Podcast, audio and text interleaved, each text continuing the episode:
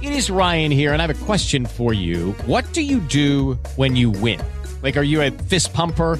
A woohooer, a hand clapper, a high fiver. I kind of like the high five, but if you want to hone in on those winning moves, check out Chumba Casino. At ChumbaCasino.com, choose from hundreds of social casino style games for your chance to redeem serious cash prizes. There are new game releases weekly, plus free daily bonuses. So don't wait. Start having the most fun ever at ChumbaCasino.com. No purchase necessary. Group. Void were prohibited by law. See terms and conditions. 18 plus. So uh, Joe Biden has rejected a meeting with Democrats who are concerned over what's happening on the border. At the same time, we've got news that CBP apprehended an actual terrorist uh, suspect and released him.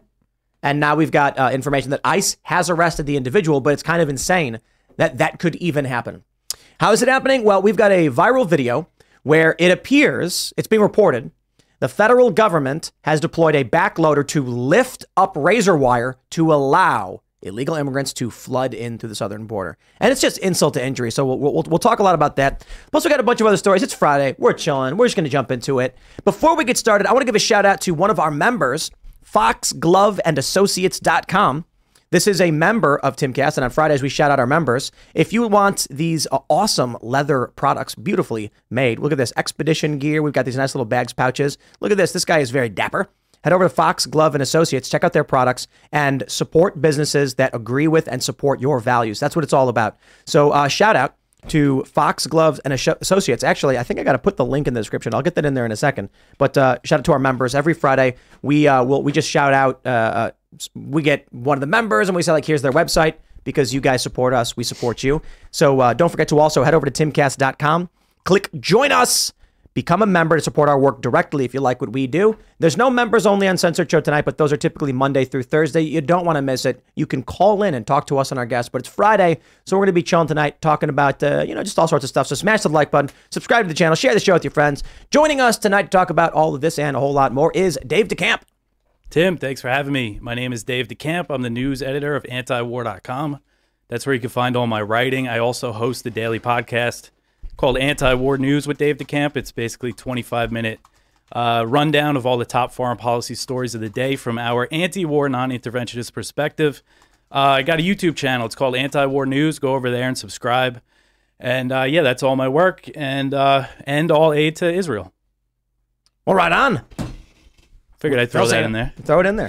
Fair enough. I am uh, Phil Labonte, a very failed singer of All That Remains, anti-communist and uh, counter-revolutionary. I'm Ian Crossland. Hello, everyone, and I want to give a special shout out to Gamer Maids, the newest show on the Timcast Network. I popped in and played some uh, Party Animals, Animal Party. I think it's called Animal Party earlier with uh, Chris, Sarah, and Charles. It was high, high impact, high energy. Go check it out, Gamer Maids on YouTube, and give it a subscribe. Okay, hold on. Gamer, you know, G A M E R, and maids, as in people who clean your That's house. what I said. Gamer Maids. Right.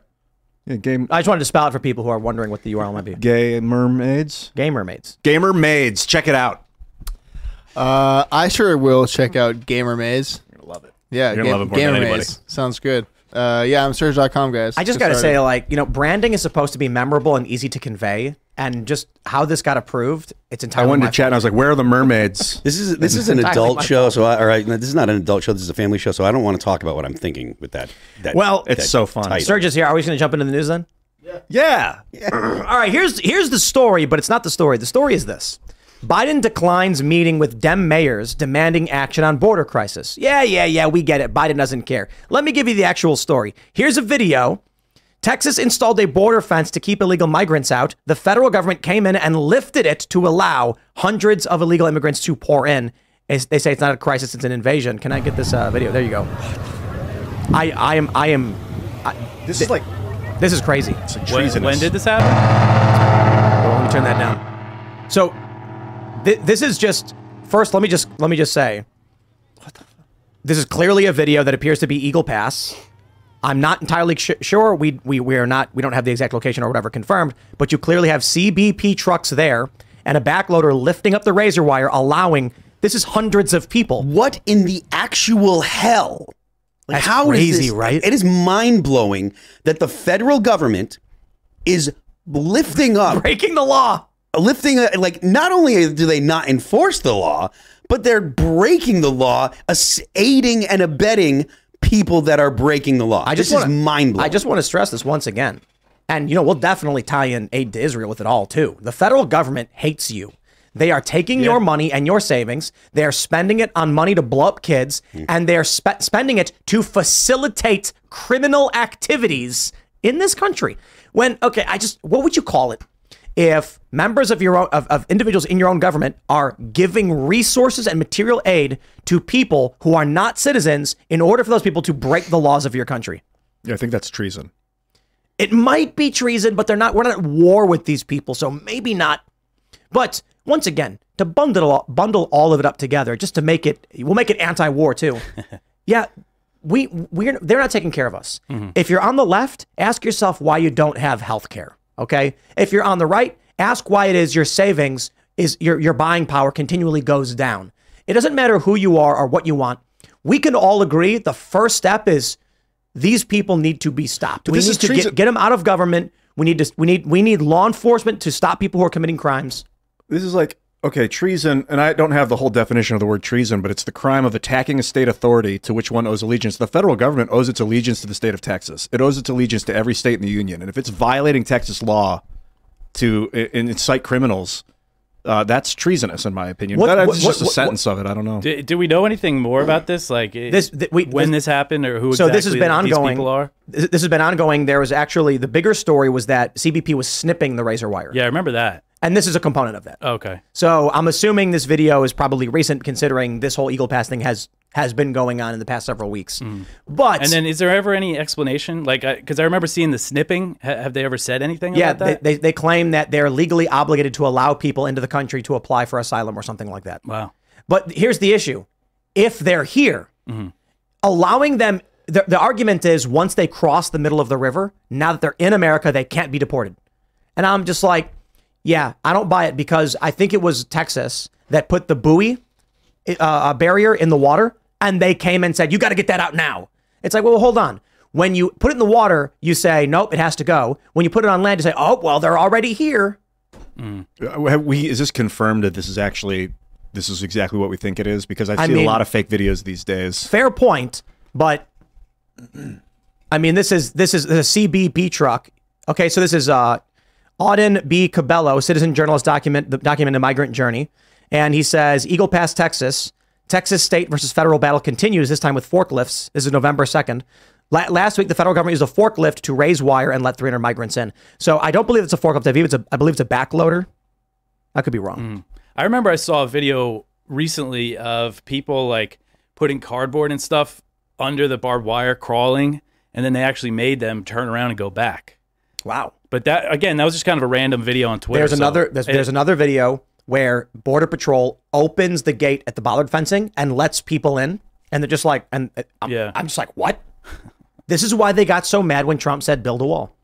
They before before Trump said we're gonna go ham on the border, these people were just coming across, and what was happening is really interesting. They weren't reporting apprehensions because there weren't any.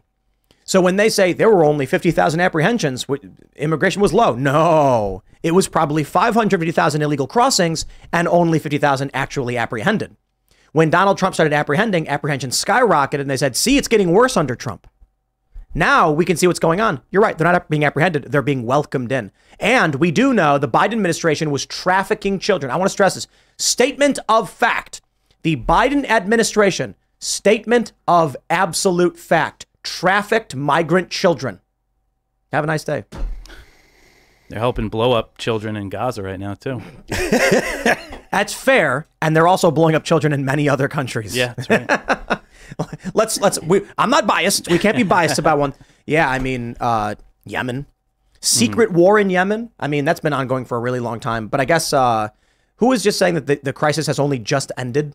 Probably because the US is shifting all of its resources to oh, in, in Yemen. Yeah. Well, there's been a ceasefire between the Houthis, who control most of North Yemen, and the Saudis, who the U.S. was backing in that war, which was a very brutal war. There's been a ceasefire that held since April 2022 relatively well. There hasn't been any airstrikes. There's been fighting at the border. But now you have the Houthis fire missiles at Israel, and things could get, you know, it puts the Saudis in a Dave, spot. Uh-huh. I, I don't care. Okay. We should not be funding it. You're right. We should not be involved we in this shouldn't be, but we are. I know. That's the thing. That's why we So- do need to care. No, but- because no, to the but- Houthis, because you might not care. Not many people are aware, but if you read Houthi media, every attack, every bombing, every shelling is not just the Saudis doing it. They call it U.S. Saudi Yep. aggression. So, uh, but I'll clarify. I'm kind of being a dick. I of Yeah. course care about war. I don't want. I, I don't want it to happen. But I think the U.S. makes it worse, You're right. and then they're spending my money to make it worse. And we had this. Con- we had an excellent, amazing conversation this morning with uh, Stephen Marsh on the culture war, and uh, we were basically just like the U- the what what Stephen said something like the U.S. If you're going to go up against the U.S. military, you're in trouble. And I'm like, why? They lose every war, but they win the engagements.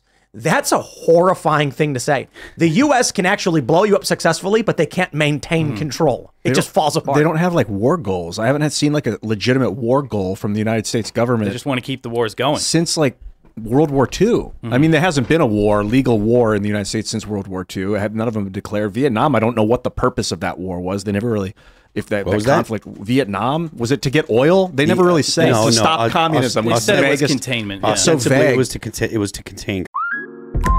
Instacart shoppers know groceries. They know that you can't make guacamole with rock hard avocados.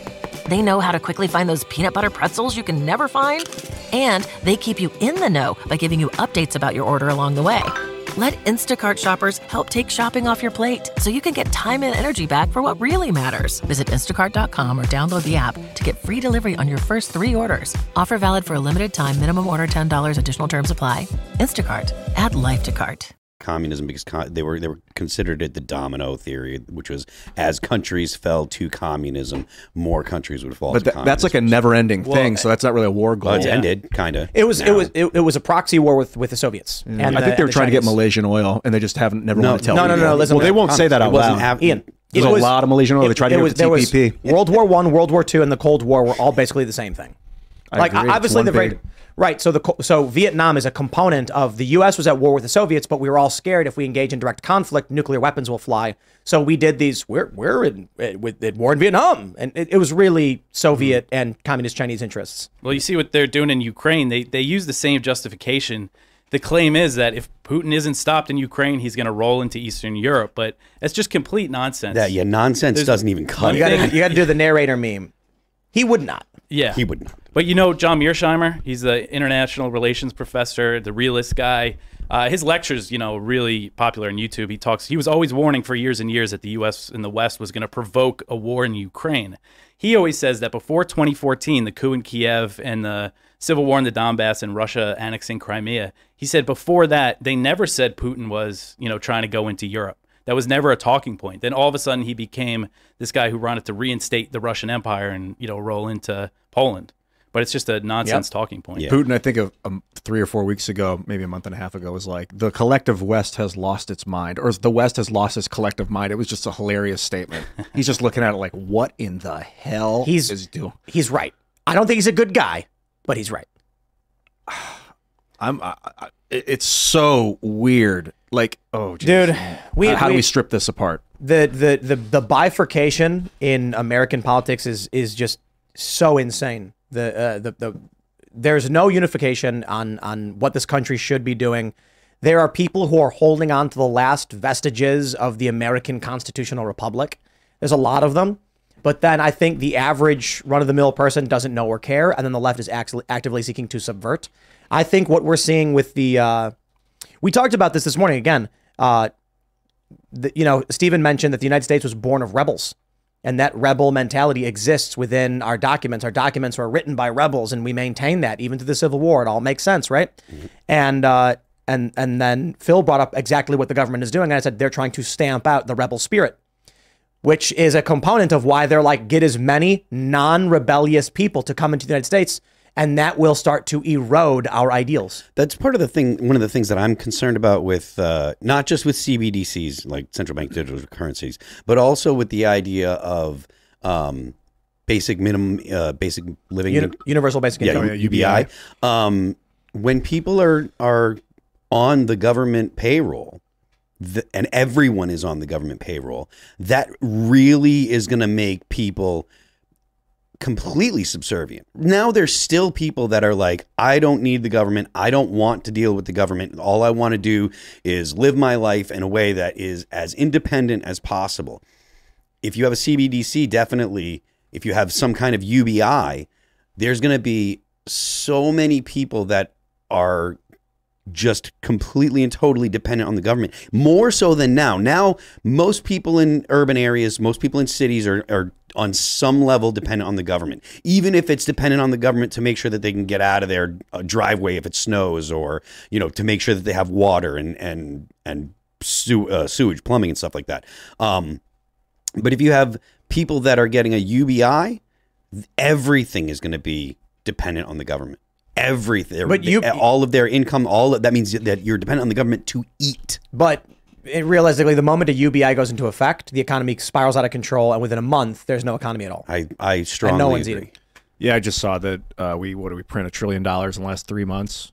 A trillion. yeah It's crazy. I think it took 250 years to get to the first trillion. And what what was it? Uh, Eighty percent is just specifically for Zelensky himself, personally. Just just going in bought him a big pocket. mansion and a big feed his boat, cat. Yeah. to feed his cat. Bi- Biden's asking for 105 billion dollars to fund the war in Ukraine, the war in Gaza, to give military aid to Taiwan so they could work on provoking another war in Southeast Asia. Which- and, and there is some for border security they, to entice the Republicans, but Right. it's just an insane amount of money, 105 billion dollars. But I love this. Biden's like, we need money for Ukraine and, and, and Israel and Taiwan and the border. Yeah, And yeah, the border. yeah. And the Republicans are like, border?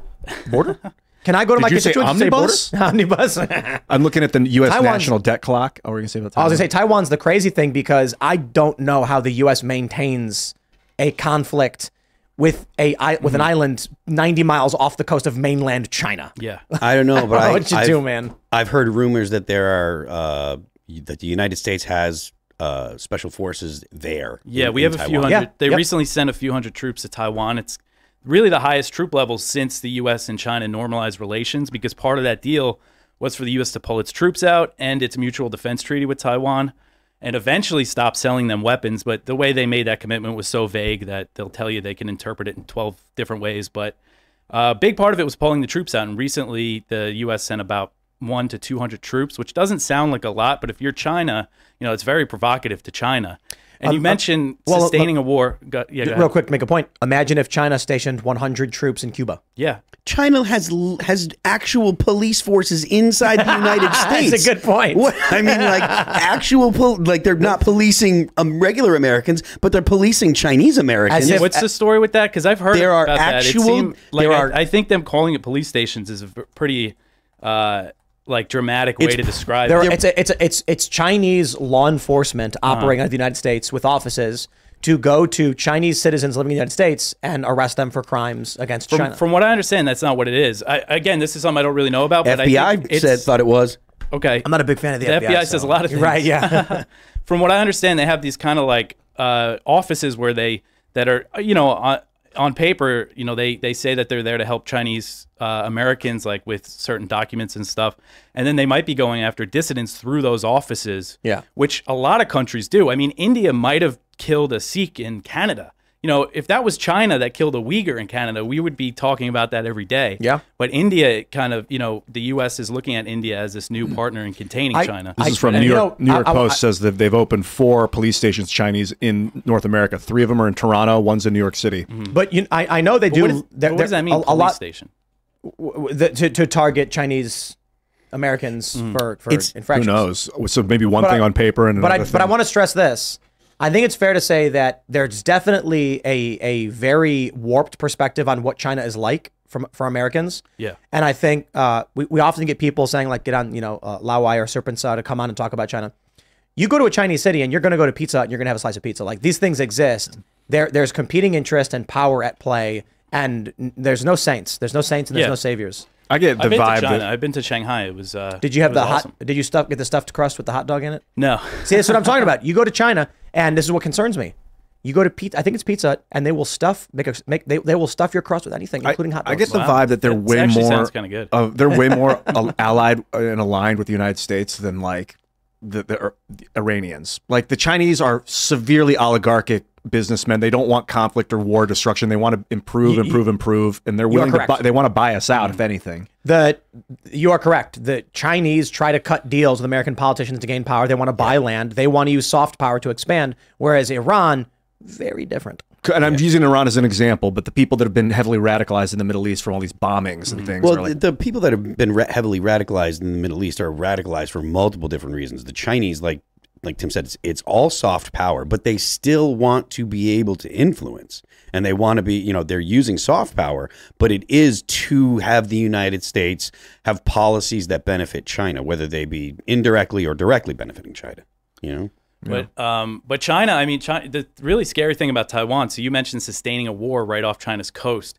If you look at the think tanks that have been putting out these war games and about what a battle would be like, the first battle over Taiwan, like the first few weeks, and they never consider nuclear escalation. So this is the really scary part about China is that our Pentagon, our military leaders, you hear them say they're openly planning for a direct war with China. They're saying they're trying to deter war, but if it happens, they're going to take them head on. They have nukes. But anyway, with the war games, they again they don't take into account nuclear escalation. But besides that, in the first few weeks, a naval battle over Taiwan, thousands and thousands of American sailors will be killed. Scott Horton recently just interviewed Lyle Goldstein. He worked at the Naval War College for 20 years. He speaks Chinese. He's an expert on this. He was saying he thinks tens of thousands of American American sailors would be killed in the first few weeks. Well, there, there was a. We talked about this, I think, the other day that, the, that China does a war game, and in every single scenario, a U.S. carrier gets sunk. yeah, if you almost got immediately. boats on Same the thing with our war surface, games. Yeah. it's really the same result. it's because We got we got to we got to do like a like a war game, like a D and D style mm. war game. That'd be fun. That'd be we should- really we- cool. Oh, we talked about doing this. We should do two. We, we should do World War Three and, and Civil War, and do like a two hour long D and D session style thing. Yeah, there was a that there's does sound fun. I- Yeah. Uh, these boats. And we should bring uh, you and Scott, and you guys can be, We'll be like, no, guys. no, you'll be the everybody neocons. get along, man. You know, you know, you're you're gonna role play as the neocons. Okay, yeah, that sounds fun. I think you know them well enough, and you're gonna be like war. I'm like, Yeah, I- yeah. Scott's gonna be like, I'm John Bolton. There's like a World War Three RPG, like 2020 or something, 2030. I don't know. Uh, uh, they had it. I used to play it in the 90s, or we had the book. But th- th- see, boats. Boats are like so vulnerable to hypersonic Yeah. missiles now, especially close boats that are close to the Chinese land. Like they're sitting targets. And that's what China's been preparing for is a war right there. Someone you know, just like, sent someone just sent me a, a um, an email or tweeted tweeted at me. There's an injunction. Uh, the state of Texas got an injunction on the federal government for When? what they were doing. Uh, it says the date on it is one second. Uh, filed ten twenty seven twenty three. So that this this they said was from last week. It's possible that this video is from before. The Yeah, yeah, yeah. I, I, this is probably what caused the injunction, caused them to get Right. the to, to seek the injunction. wait, so so that's apparently, to the state of Texas? the state of Texas got an injunction on the federal government to get them to stop basically knocking down the borders Yeah, so that way crazy. illegal immigrants can come into the country. Maybe not treason, but they're definitely attacking state authority by going It's into not Texas that they're and messing aiding them and abetting people who are who are not citizens who are committing crimes against our nation. Yeah, because technically the feds are supposed to take care of the border, right? Like not the state of Texas, Yep. because it's an international border. So the federal government has jurisdiction, and they're totally abdicating their their authority. Their, not, their, not only ad, ad uh, what do you say? Abdicating. Abdicating it, but also violating it. well, yeah, that's what, that's what I mean. they're not doing their job. Is and they're making it worse too. It's not that they're just not there; it's that they're in there cutting the barbed wires and letting people in. It's crazy. my apologies. I pulled up the U.S. National Debt Clock a little while ago. If you haven't been to usdebtclock.org, pull it up in a different tab. We're printing hundred thousand dollars every three seconds of debt. Hundred thousand dollars every three seconds. It's probably That's going a to be million dollars every thirty seconds. Two million probably- dollars a minute. Probably going to be a quintillion dollars in our lifetime. I love how Thomas Massie wears the pin. The, Yeah, on his, it actively yeah, calculates he the just gave one debt. to Ron Paul. It made me very happy. Um, I love So- that guy, Thomas Massie. Yeah, But people best. people don't understand what this means because they're like, what does that mean? I don't I don't know anything about that. Like I have my money. It means that right now you want to buy a house, you're not going to be able to. It means that your milk that you buy today is going to cost twice as much tomorrow. That's, what if nothing means. changes. If we're on this stay on this track forever, we can alter our, our gross domestic production capacity by pivoting to hydrogen fuel. I actually talked with James Wow. Tour today. Look at this current. Okay, so the current U.S. Uh, money supply is 20.6 trillion. U.S. Uh, Treasury dollars is 1.5 trillion, and the currency and credit derivatives is 634 trillion. Wait, no, no, no. Is that yeah, trillion dollars? Damn. Like, Six hundred trillion. Uh, Yeah, trillion. Step into the world of power, loyalty, and luck. I'm gonna make him an offer he can't refuse. With family, cannolis, and spins mean everything. Now, you wanna get mixed up in the family business. Introducing The Godfather at ChumbaCasino.com. Test your luck in the shadowy world of The Godfather slot. Someday, I will call upon you to do a service for me. Play The Godfather now at ChumbaCasino.com. Welcome to the family. VGW Group. No purchase necessary. Void where prohibited by law. See terms and conditions. 18 plus. Well, when you hear numbers like that, it's just like, what it, you know, it's like, what does that even mean? The only the only time that anyone has ever used those numbers outside of the national debt is in like physics. When you're talking about the numbers of like particles in the universe. You know, it's like it it takes that kind of like that something that massive. Otherwise, these n- numbers are completely and totally impractical. The human mind can't even comprehend it. And it's the rate of change that's also where Mhm. it becomes highly impractical. Holy, you guys ready for this? The U.S. federal debt to GDP ratio was 124.43 percent. In 1980, it was 34. Remember, remember 1980? I wasn't alive, I remember but we all know about the uh, Jimmy Carter era. And John Lennon. John Lennon died Yes. in December of 1980. My mother. what did you say it was bed. in Well- 1980? The the, the uh, 34.7. Oh, okay. And that this is this is I I believe 80 was Carter, right? Yeah. Well, Or it- was that that when he was he was getting out? Yeah, Reagan was elected in, in 80. Right. Or 79 and then was put in office in the 80 or in 80 or something like that. Or it's 80 to 81, I think. Maybe, yeah. And you know, I can't verify that this website's actually legit either. I never have been able to verify That? it. But The debt- debt clock? yeah. this Yeah, is, this is all legit. public data. Yeah, yeah. Yeah. And then Yeah, the- I remember it was a big deal because one day it put like Jesus Christ is Lord on the on the front page, and you had to like exit out to see. And people people were like, "Wow!" Like conservatives were all like, "Whoa, holy crap!" Because this is like a big website. Mm-hmm. Something like that happened. It was recently, I think. Look at this: the interest on the debt, six hundred and seventy six billion dollars. That's not even that that much. Man. Is that a lot of money? I thought it was going to be interest way on more than that. The interest on the debt is going up. That's I've This is- always considered. No, I think this is specifically for um the interest on the debt is for Medicare, Social Security, and defense. Wow. But the, the issue is that's that's not the debt. That's the interest on top. It's going up. We, we're not paying that down. As Ian often brings up, if the interest keeps going up, you can't pay back more interest by taking another loan to pay back. You get more interest. Yep. We need to increase the value of our dollar. Is what we need to do We need a gold, worldwide. gold standard. Yeah, I mean, or I, I'm big into hydrogen fuel, and because if we can start producing things that are value, or and graphene, because if Mm-hmm. we can start producing things that we can sell around the world, graphene's like sixty thousand dollars a ton, and they are just churning it out at Rice University or right now. you know what's what is that stuff that like blue crab blood or whatever? You know what I'm talking about? Blue crude. No, is that what they call it? it's, the, it's the horseshoe crab blood, Horseshoe like the crab most blood? expensive material in the world or Where something. I'm from, I'm from Long Island, Long Island, and we just had the, every once in a while some random like horseshoe crab genocide would happen or something, and they just be all over the beach. And I always hear that it's worth their, it's like worth money their blood, and I'm like, man, I should have been collecting their blood when I was a kid. Those are like the blue blue horseshoe crabs or whatever, and they like hook them all up to tubes and extract blood slowly. And Yeah. it's like I Yeah, don't know crazy. what the deal is, but I've, Yeah, seen, I've either. seen that. Oh, it's antibacterial. It's valued in the medical industry. But we need like when you talk about a dollar, like I'm a libertarian, so you always we're always talking about the gold standard. But you know, we could have a different commodity based dollar. There are different things that can back the dollar. Hey, we can go to 2027. We can go to the future. Based on all these projections, where we'll be. Oh, give it to me. Oh my God. I love This is this. four years from now. Four years from now, the average family is going to have $100,000 in their savings.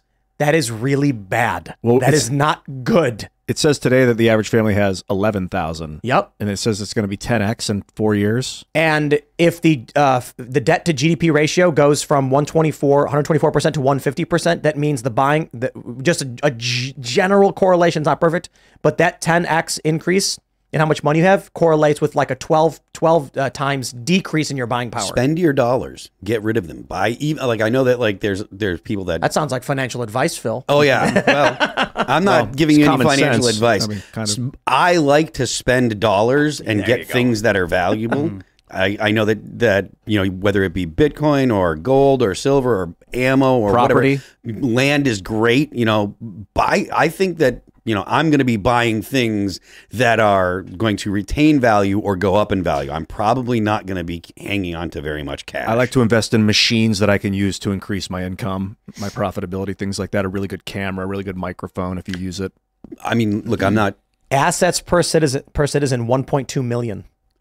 I ain't telling you what to do, but electronics don't hold their value. Yeah, but it's you use it in the short term to increase productivity. Sure, essentially. fair. I've turned into like a Civil War nerd since I moved to Virginia because there's like a million battlefields where I live. And there's signs everywhere. You It's notice really them? cool. Like Yeah. you'll, you'll you'll you'll go to a dock for like to launch a fishing boat, and there's like a sign be like, "This is where this general killed this general." And you're I like, live oh, wow. near Petersburg, and it was like the, uh, almost a years long siege around the city. So there's battles everywhere. But it's got me kind of collecting like old antiques, and that's actually a really good investment. Is in like really old antiques. They just uh, like they- like a like a Charizard. They really go up in value. magic cards. Yeah, I was thinking of that. Or a Mewtwo. I used to have so many. The crazy thing is, I think I had probably like five first edition Charizards when I was a kid, and they were like worth a little bit. Mm-hmm. I don't even know what happened to them; they're all gone.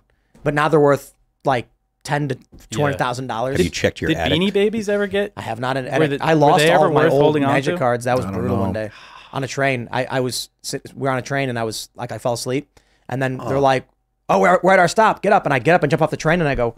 I turn back and the door closes and I'm oh, like, all of my cards gone. and that was pro- that's probably a hundred grand worth of Magic cards gone. now, yeah. They're really Back worth then- that much now. Now, yeah. yeah. Yeah. But but yeah. because the cards back then were not that not that valuable, but th- we're, we're talking 25, 24 years. Now they're all extremely rare and out of print and mm. more valuable. I wonder what an Alpha Black Lotus is. What one point two million dollars for an Alpha Black Lotus? was it like rated 10? Yeah, Is that a nine point magic five. card? Yeah. Yeah. It's the, it's most it's- valuable yeah. Magic card.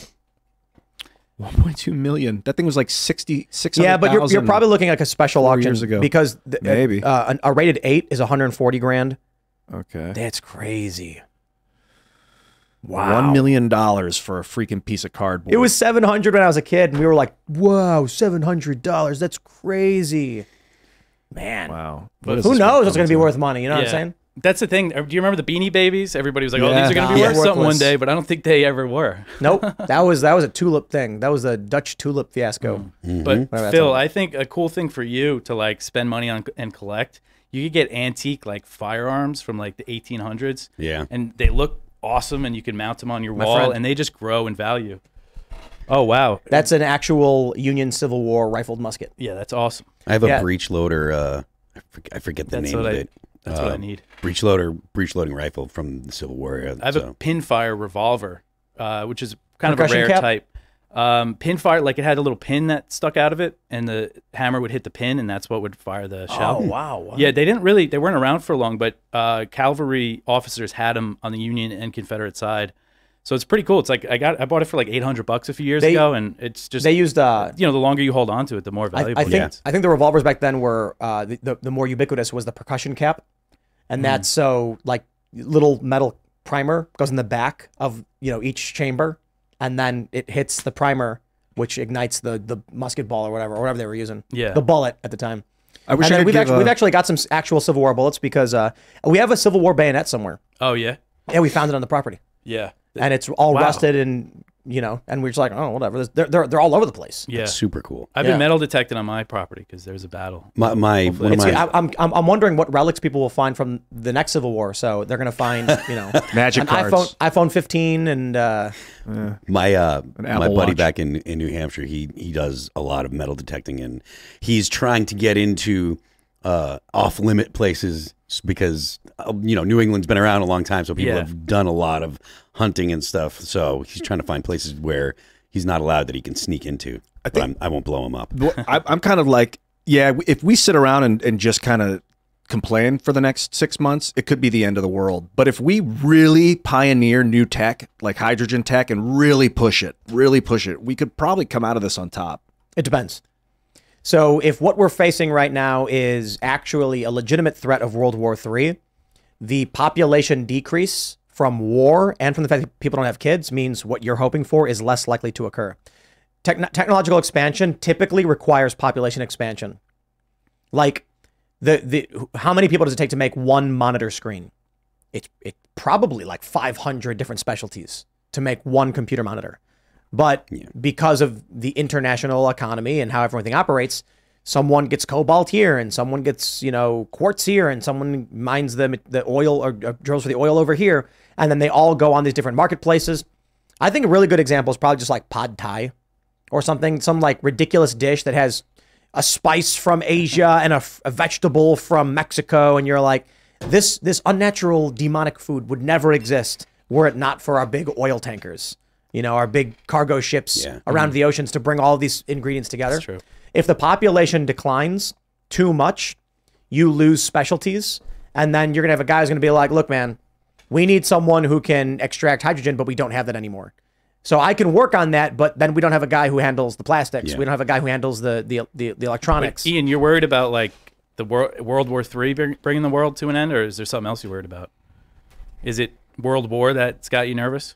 Yeah. Yeah, because you know, for what I do, I basically read the new, you know, all day, every day. I sort through like hundreds of news articles and read about this, uh, you know, war in Ukraine, tensions with China, and all that. And I don't like to be hyperbolic in my show and stuff, but I always say like, if we wake up tomorrow and Russia bombed a NATO base in Poland and we're actually at war with Russia, or if a Chinese ship and a American ship shot at each other in the South China Sea, and then a bunch of it escalated, and all of a sudden we're at war with China. You know, don't be surprised. We shouldn't be surprised because at this the state of the world that we're in right now, what they're just pushing everybody all over the planet. It's really uh, This- you know, it is very scary. And again, I don't try to be over hyperbolic, but what they're doing, they're leading us down a path of global war, the likes of which you know we've never seen, especially with new technology. And I, I, I always, I always want to stress too, because especially when we had, uh, you know, I'll, I'll shout it again, Culture War Podcast, youtube.com slash Timcast. Uh, Stephen Marsh and I were talking before the show started because he was, I showed him the Civil War rifle, and he was like, "What was the first, the first battle?" And I was like, uh, "Bull Run, Manassas." And he was like, "Right, right." And they didn't even think it, was, it wasn't even a battle; it was like a street fight. Like nobody knew what was going on. And I'm like, "Yes." What we consider to be the first battle. I mean, obviously Fort Sumter is the start of it, but that wasn't even a battle. It was like uh, uh, only one guy died, and it was an accident. I don't think anybody died. One guy. And it was an one, accident? It was one death. It was accidental. It was like uh, I can't remember exactly what happened. But uh, then you had the bat, the first battle of Bull Run, and no one thought the fight was actually going to happen. And at the time when it did happen, nobody called it the Civil War. Mm-hmm. Nobody called it the war in the states. It was not a war at all. Now we They- look back and say it both was. sides thought it would be over so quick. So it's possible that in 100 years, they say World War III started uh, December of 2022. yeah, It's absolutely. possible they say it started with the with the Russian invasion of Ukraine. The I- U.S. I, responded. tend to think of it as 9/11 personally. The That- U.S. that- was that just is- that stomping is- on everyone's neck for the first 18 years of it. yeah, but bro, mm. the U.S. has been doing that for a lot longer than. But 9/11 changed like lockdown, police state crap. Mm. n- You know, Patriot Act. People were getting you know take your shoes off at the airport kind of crap. Looking over your shoulder, afraid of Muslims. Like all this dumb. I'll tell you. So, just an an- anecdote about when I went to China. I remember getting in, or I was getting on the plane to fly. I forget where we were flying next, but I was all nervous going through their security. I was like, I'm gonna have to take my shoes off. It's China. They're gonna really go crazy and pat me down. And I started like taking my belt off, and they're just like, "Come on, come on through." And they just like hit me with the wand, and I was like, "Oh wow." And then when we got back into the U.S., my wife bought like some hand cream in Australia and they put it in like a special bag and they were like you can't you know they like shook her down and like ripped apart all her stuff and said she couldn't bring it in or if she wanted to she had to like mail it to it was crazy. And I'm like this is just the the remnants of of 9/11 of what they did to us after that. It hasn't I- gone away. I mean, the, I don't know if it's the remnants of 9/11. Uh, There, the thing that we're experiencing is not actually about stopping terrorism. Yeah. it's the it's the fact that once you start a government program, they never mm-hmm. go away. It's Yep. the infrastructure for the TSA that was designed for you know it designed initially to stop terrorism. Never stopped a, a it's, thing. it's an addiction. yeah, So what happens is the U.S. government says we're going to spend 100 million dollars on war. They invest in all these companies. The companies build up a big employee base. They hire a bunch of people. Next year comes around, and that company goes to Congress and says, "Are you are you going to give us that same deal again?" And go, "Well, I don't think we need it. There's no war." And they go, "Listen, we employ 500 people yep. in your district, and if we don't have this contract, we're firing them, mm. and we're going to tell them it's because of you." No, no, no, no, no, no, no, no. You you got my vote. You got my vote. Yeah.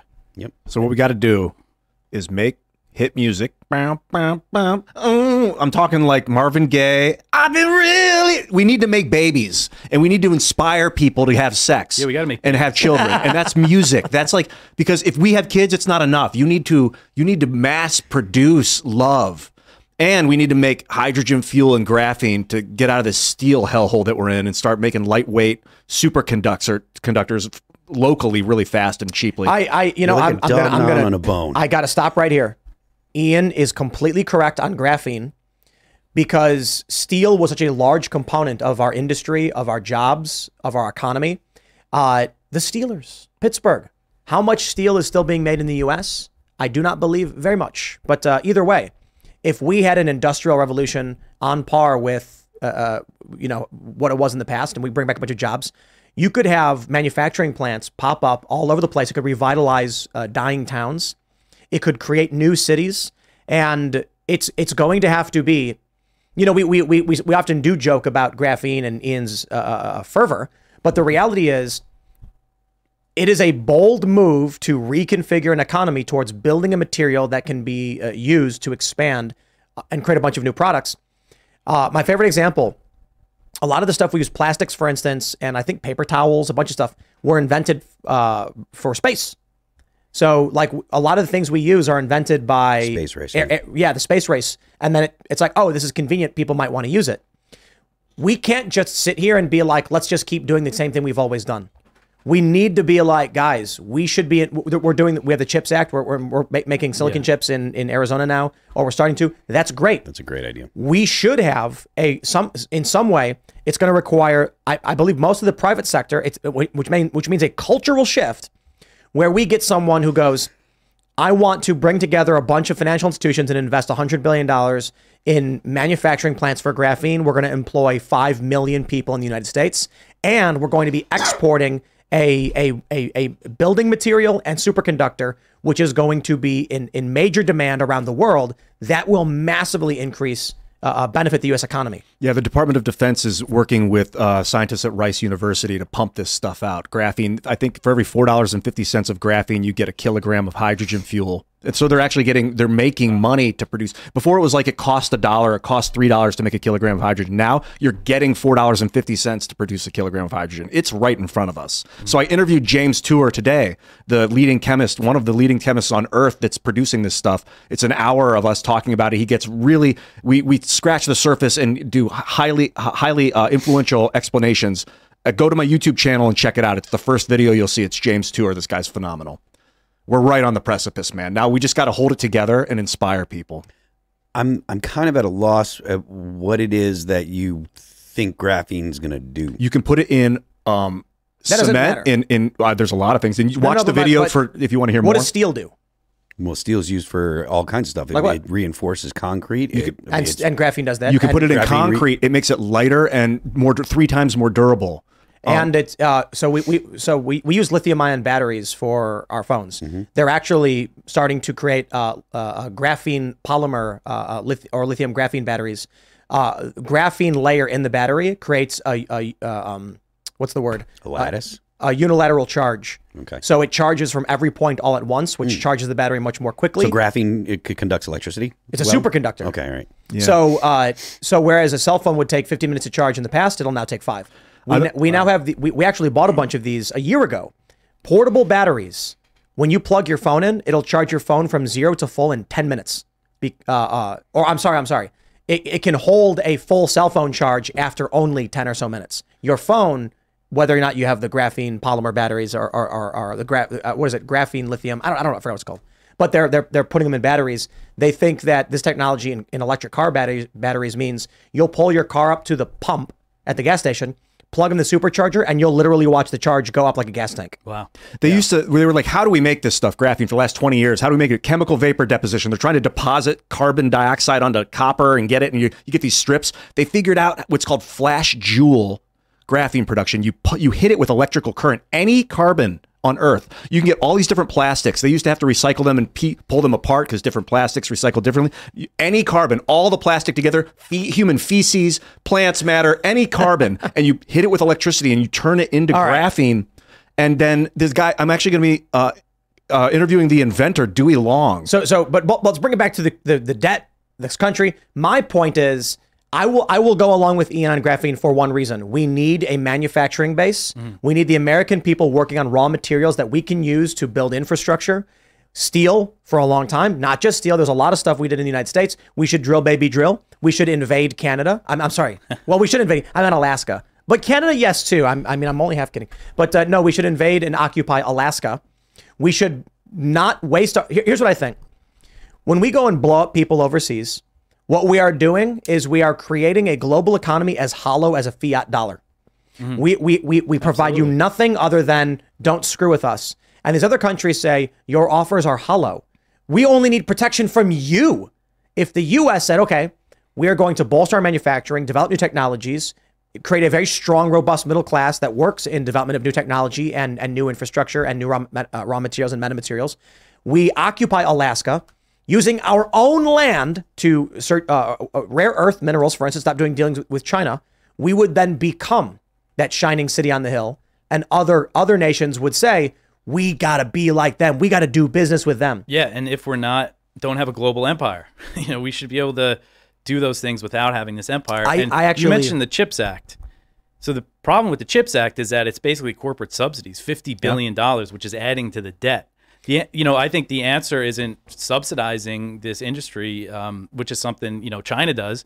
I think we should, uh, you know, resort to more capitalism and deregulate and you know give people tax incentives and to start factories and The- the- you know they're actually getting a lot of the Taiwanese companies to build factories. the things here. that you're going to have to do to, to get to get the to get people to start businesses like that is I don't know I don't know the first thing about making chips or anything, Mm-hmm. but I mean the between unions, minimum wages, and the the amount of things that you have to deregulate and pull back on, it's just astronomical. So I whereas I understand and agree with your your your point, I don't think that it's that bad to have the government try to do things to tax breaks or whatever to incentivize companies to start it. Mm-hmm. but they're giving them billions of dollars.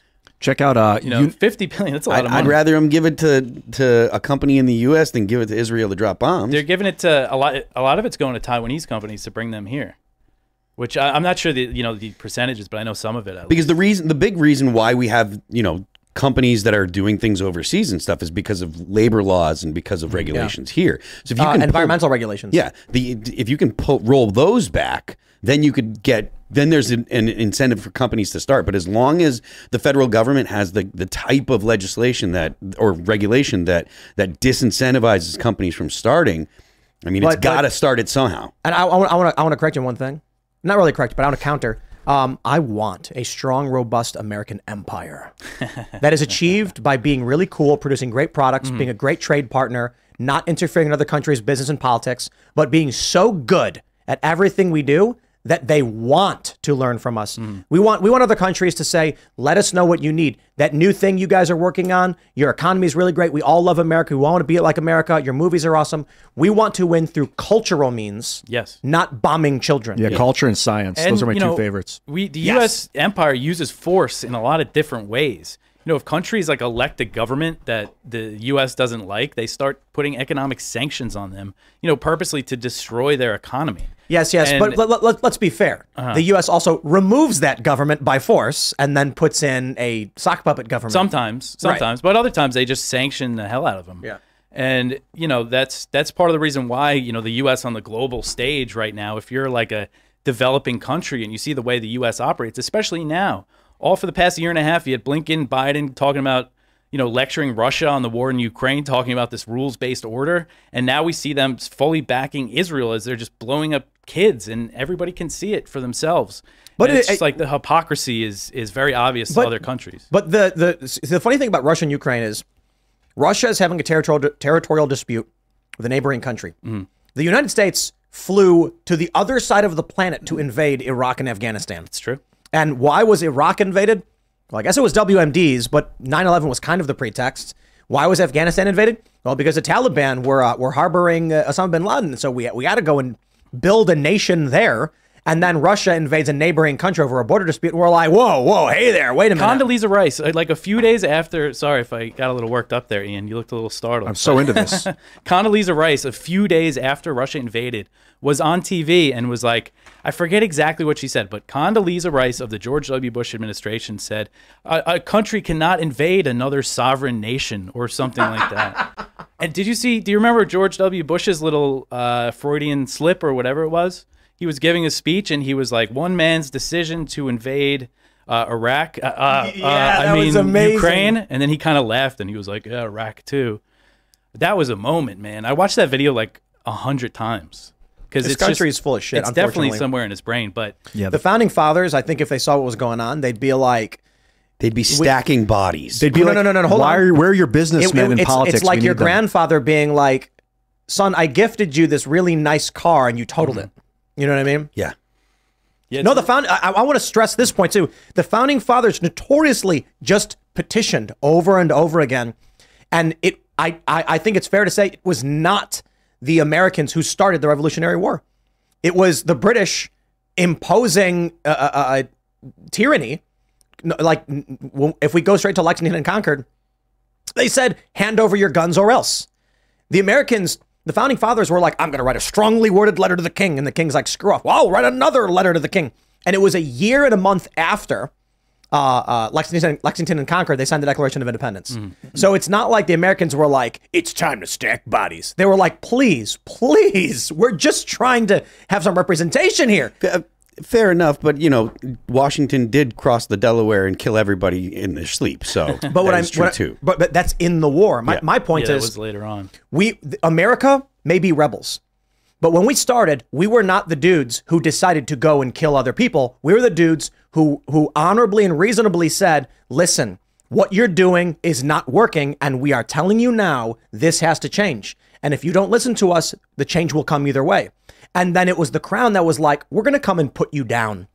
And then we said, "We didn't start it, you did." They mm-hmm. came to they came to Lexington Concord and they said, "We are going to come at you." It was not Americans who went to England to to to fight.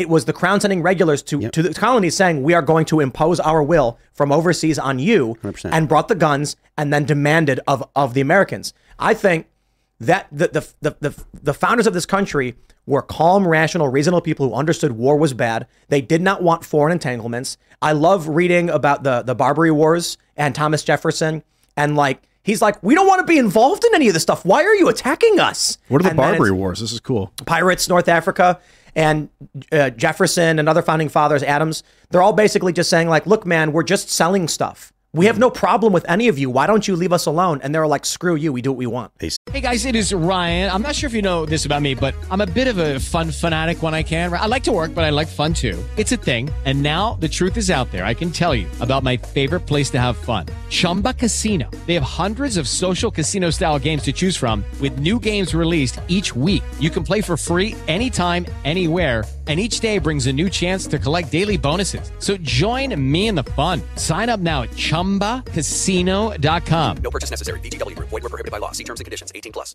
said to the it was they said to the to the in England they said to the the United States representative they said the Quran gives us the the approval and authorization to kill you and take your stuff because you are infidels and so uh, Thomas Jefferson created the United States Marine Corps and that was the res- the response was send in the Marines so the Marines have been fighting for the country for as long as there has been a country This is the Barbary Wars series of two wars fought by the United States, Sweden, and the Kingdom of Sicily against the Barbary states, Tunis, Algiers, and Tripoli. yeah And So you made a point. The, I, uh, I oh sorry. the the the United States Marine Corps, the Marine Corps hymn.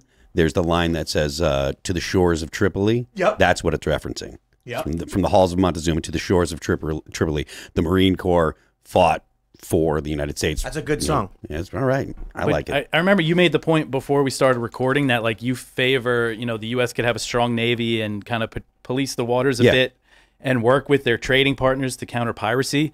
And I think that is a completely legitimate, uh, you know, foreign policy to have, just to have a navy and fight piracy with your trading partners. But we're just so far from that. We're in, you know, meddling in every country around the world.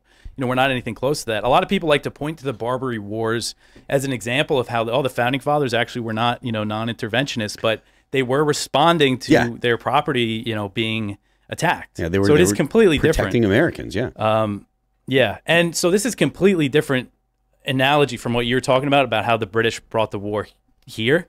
My, my point was the founding fathers' attitude was like, hey, let's just mind our own business. We're going to do our thing here. You leave us alone. And now the mentality of the United States is we offer nothing but we take. Hmm. Yeah, So what I what I imagine the United States is doing with the, with the current empire, it's it's like a, a piece of bubble gum. It's being blown up and blown up and blown up, but we know what happens. Eventually, it gets thinner and thinner and thinner, and then, then it pops. There is nothing within this bubble. It is hollow. The United States cannot exist by simply going out with guns and saying, we get to do this. We can invade Iraq and Afghanistan, but Russia better not invade anybody else. To be fair, Russia shouldn't invade Ukraine. Mm-hmm. But the U.S. has no leg, to, no moral leg to stand on. What the U.S. should do, the U.S. should have some type of whatever you want to call it empire in the sense that we are so good, our laws are just, our people are fat and happy. I mean that figuratively. Our economy is great, and it's done through production. It's done through trade. It's done through technological development. And then what happens? Nobody's people. People will be jealous because we're rich. That always happens. But we're not blowing up kids. We're not amoral crackpots. Our money isn't being siphoned away from us. Our economy is expanding. Our families are happy. Our kids are happy. Our roads are taken care of. Our infrastructure is taken care of. And other countries are like, we need to be like them. Look can. how well they're doing. You want to spread democracy or whatever it is you call it? That's how you do it. You show up in a country with guns and then kill the elderly and then try to raise a new generation and you get Afghanistan. Doesn't work. I love it. I think that the United States, China, and Russia have a duty to protect the planet, especially the Arctic. It, it's so important. We and Well, we're one- right on the brink. One of it. thing back to the British, like bringing the war to America. You know, when we talk about Ukraine, I mean, for so long, Putin and the Russians were telling you know the U.S. like, you know, stop doing what you're doing, stop it. And you know, in the weeks and months leading up to the invasion, you know, almost a year before, they were you know massing troops and they they uh, submitted these security proposals. They wanted NATO to be rolled back. They wanted a guarantee that Ukraine would never join NATO. And the U.S. just said no, basically, to their main demand of Ukraine joining NATO. A State Department official admitted this in an interview shortly after the Russian invasion. And so, you know, and I'm not, you know, justifying Russia's invasion, but it is very clear how the U.S. and the West provoked this thing. And you know that's the thing that's on russia's border we're you know we can't even we try to put ourselves in the other person's shoes could you imagine if russia was funding a war in canada you know like there was a civil war there and then we intervened and russia started sending them missiles and intelligence there was just a report in the washington post that said the cia in 2015 started building up ukraine's intelligence services the sbu and the gur which is their their military intelligence to the tune of tens of millions of dollars and uh, they were basically saying that because of that support, Ukraine's able to kill people inside Russia. They pointed to the car bombing of Daria Dugina. Do you guys know who Oh, she yeah, is? yeah, yeah, of course. The daughter of Alex- Alexander Dugin that Yep, the Ukrainian. SBU did. They basically pointed to that, saying they were they're able to do this Remember the because of the CIA. And the statue that exploded. Do we know what that was about? Do you remember that? Mm. There was a, a, a internet personality in Russia. Someone Oh, yeah. brought in a small Yes, bust that of was his in head. St. Petersburg it Cafe. exploded. Yeah, that's that was them too. That that that report said it was them, and you know it it closed with a very ominous quote from like a former CIA official, basically saying like, "What have we created here? What if they start killing people in third countries? You know, what if you know like the blowback from this Ukraine war could be very serious." It's going to be like Afghanistan. It is. It is going to be uh, uh, like like the Mujahideen. It is. It is. Ukraine is now. Uh, what was it? The Republicans pass a funding bill for Israel, but not Ukraine. They're saying it's going to be dead in the Senate. Joe Biden. Here, let me let me pull the story up. Post millennial Biden admin announces additional 425 million dollar military package to Ukraine. So we have weaponized and armed Ukraine, but Ukraine is losing. The appetite for funding this is on the decline, and we've got an election coming up. What do you think happens to the v- extreme? I'm not saying extremists. I'm saying like very fervent national uh, militia groups in Ukraine who are funded and trained by U.S. forces when the U.S. pulls out and says you're on your own. You talk about the fear of bombings in third countries, uh, uh, other non, you know, outside of Russia and stuff. 100%.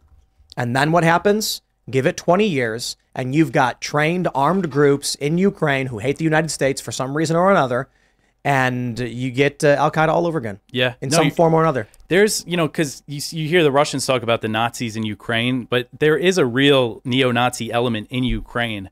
Um, it, you know, it's not huge, but it is very influential, and there are certain groups.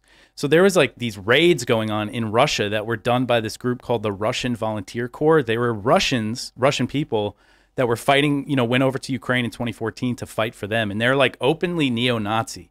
Wow. And they had American armored vehicles. So you had a group of neo Nazis basically invading Russia. And I think this was Belgorod. They, they tried this a few times. They didn't get much done, but you have a group, a band of Nazis invading Russia with American weapons. Like, again, fathom, try to put yourself you know, we can't even imagine something like that happening to the, US. the Russians are actually uh, probably justifiably sensitive to Nazis. Yeah, I, I think that it's it's probably fair. I mean, the they're- optics of it, of Germany sending Ukraine uh, Leopard tanks with the Iron Cross on I them. mean- like, What makes how them, could this happen? What It- makes them Nazis? Is it like racial superiority mindset or something? Yeah, um, you know, I'm not. I don't focus too much on the Nazi element, but there is like the Azov battalion that was basically a neo-Nazi militia uh, during the 2014 Donbass war and the and the coup and everything that joined uh, the Ukrainian forces.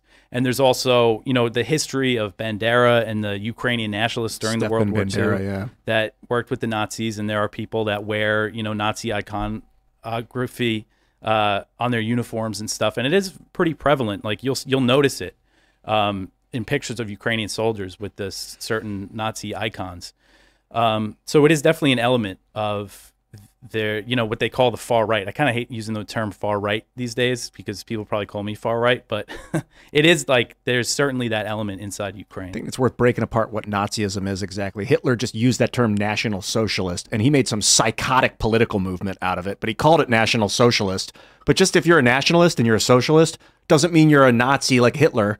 Just kind of means you're a Nazi. well, because so there's not a lot of light between the, as much as the socialists and communists don't want to admit this there's not a lot of light between communists and nazis right? They they the nazis are nationalist and they they have a lot of racism. But the and the communists tend to not be nationalists they want to see a global socialism but they're racist too a lot of the times and you can see that in in the way that the the socialists are are behaving towards a lot of the the Jewish people that, that you see uh, a lot of the anti-Semitism that's going on now.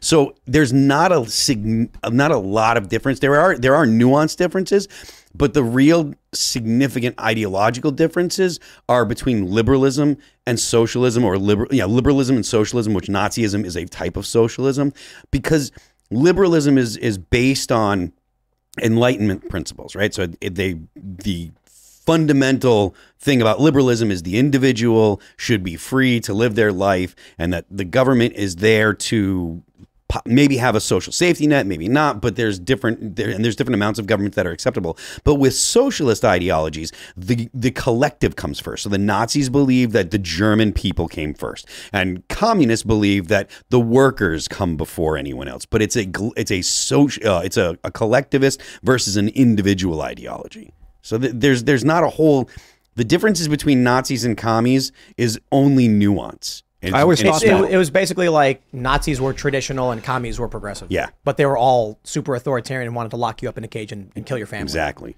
But the, to get back to this, uh, the 425 million dollars that they're announcing here.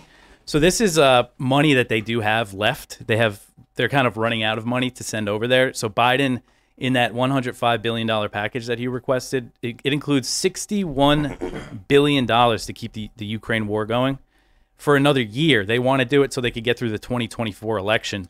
And again, there was just Zelensky, the Ukrainian commander in chief, just did an interview with the uh, Economist saying it's a stalemate. There's not going to be a breakthrough, but that doesn't matter to Biden. They want to keep this thing going. They want people to, be, you know, there's still there's been fighting. Territory hasn't changed hands much, but a lot of people are dying, and that's what they want to continue funding. Um, so it's really just sick stuff. I I, think this the dying part is is just uh I th- I don't think that it's what they're after. I think the money and the the Yeah. and stuff is what they're after, and then the people dying. Well, that's they what don't care. happens. Yeah, And- it's and they don't care, yeah. they just slimy. Well, if but- you actually see how some senators kind of pitch this now, I know this is. Uh, I know Mitt Romney was saying this recently. You know, their argument for continuing this war going is, "Oh, we're getting our money's worth." You know, I got Mm. an idea. Mhm. Uh, how, what, what what's the total number of uh, members of Congress? 435. 435. All right, it's a little bit more than the 425, but uh, here's a deal: we, the American people, will give each member of Congress one million dollars to not fund war, and so you have. The, the, it's it's it's a, it's a good and a bad. We got to negotiate here. we are going to have to spend that money, which adds to the deficit, devalues your currency but at least it stays as currency in the United States for trade, and we aren't blowing up people or funding war in other countries. Yeah, it sounds like a win-win. So, members of Congress, if you vote against this, I say we give you all a million dollars. Tax free. Tax free. Yeah. pay pay members of Congress a million dollars, but only. Hey, wait. Here's an idea. Any year with no active war, members of Congress receive a million dollar bonus. Yeah, that sounds. Good. I'm in. Yeah, and I mean- and, and and Senate included. Yeah, I Deal. mean, they're never going to get it, but There- maybe, maybe but that you know, would you- incentivize the guy, the- no, because you got, you got to remember Congress being like million dollar bonus, huh? Yeah, but Raytheon's going to pay me two million after I get out of Congress and go take that job and lobby for him. Well, that's another thing now. Like the corruption is so obvious. Like Lloyd Austin, Biden's defense secretary, he came straight off the board of Raytheon. And he they, he started funding this war in Ukraine that made all these weapons, Raytheon weapons, in very high demand, weapons that they stopped making. Stocks started going up. Yeah, this you know the Stinger missiles, the anti-aircraft missiles that they gave to the Mujahideen in Afghanistan. Those were basically obsolete. You know, I think they were selling some to Taiwan. Uh, they, but they stopped making them a while ago, and now they're in hot demand. They're calling in like seventy-year-old Raytheon engineers to start making them. But this, but but it is, you know, the point I made about industry. So you you have a, you, you have a manufacturer who makes um he makes bullets, and let's say he makes a thousand bullets per week. The government comes to, comes to them and says, "We really like the quality of your ammo. Can you produce for us an additional thousand? And the guy goes, "If I'm going to do that, I got to hire like five more people for like logistics and all this." And they say, "Well, we can pay you a premium. We'll pay you X amount." And the guy goes, wow i'm gonna i'm it's it's 2.2 times my revenue for for uh, only two times the ammo like i got a good premium on this. Deal. Next month he says i've got these employees working here. Are you going to rip my contract? And they say no. And he goes then what do i do with these employees? So the problem is the war machine becomes an addiction where it's not just about the kind of bribery of i'm going to tell your constituents you did this. It's that okay look if we lay off 100000 people economy is going to get hit by this. You got to keep building these things just to keep the economy going because these jobs will be lost otherwise. That's how they make the argument. That's what Blinken Blinken's been saying that recently. Oh, it's good for American jobs to spend all this money on wars. I loved it when Trump said it. He said it with the Saudis. yeah. Exactly. He's like, we're going to sell them a bunch of weapons. It's mm-hmm. great for the economy. And it's just like, oh, wow. I, I hear that they set, the government contracts are long term. They'll do like I don't know how many year ter- contracts, but they don't do like one year contract. If you get a government contract, apparently it's very lucrative for your company. You're set. I remember a long time ago, there was a story where uh, And you don't even have to do a good job. the the the, mili- the uh, one of the armed forces, like the army or whatever, said we we are we are we do not need any more tanks, and then Congress says nope, and then Mm-hmm. pass legislation to build more, saying we don't care what you think. Ah, slow targets, wonderful The re- hypersonic missiles. And the reason that, that they do that is because, or the reason they can do that is because they, they break up the production of them throughout multiple uh, congressional districts. So you'll have the pieces that go into tanks made throughout the whole country. So no one person can say, we're going to stop this. Because everybody's like, well, if we stop making the tanks, there's going to be job loss nationwide or in these 50 congressional districts. And the Congress people are like, no, you're not going to do anything that's going to affect our job market. So the incentive is not just from the government. It's or it's not just the government wants these things. It's the way that the government has set up, intentionally set up the production of these of weapons and stuff like that. It's it's throughout the whole economy, and so you, you've got you've got the incentive from multiple people in Congress to say no, to vote against it, if you want to. Did you want to add anything to that before we jump? I was just going to say, I remember Matt Gaetz voted for, you know, he's been very good on the wars, uh, some wars in the Middle East. He introduced resolutions to leave Syria and stuff.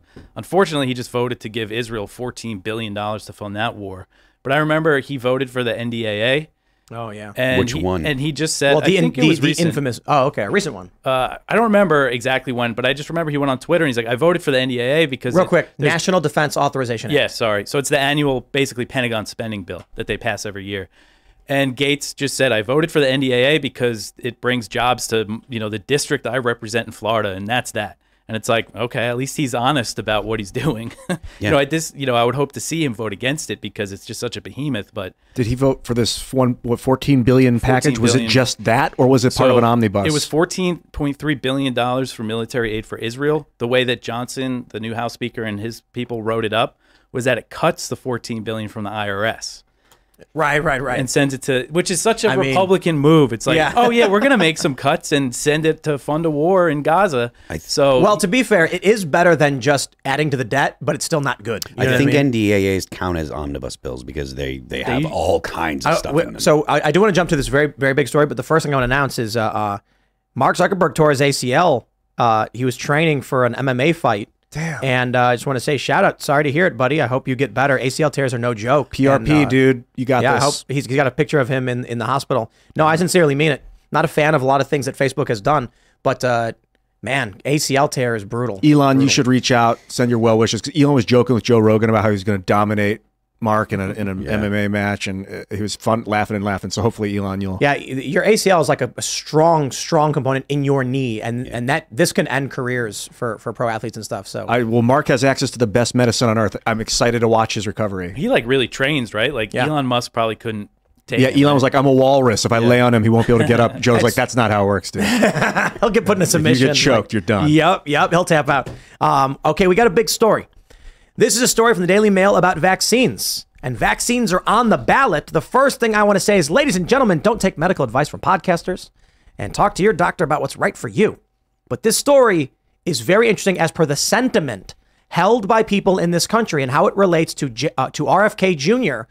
versus Trump and Biden. Check out this headline. According to the Daily Mail, a quarter of Americans say COVID 19 shots are unsafe and that they know someone who died from one. As 2024 wannabes, DeSantis and RFK Jr. take skepticism on the campaign trail. I think this number is highly questionable. That one in four Americans know someone who died. That is a a strong like we. I think we'd hear in the news about that many people having died. That being said, I want to clarify.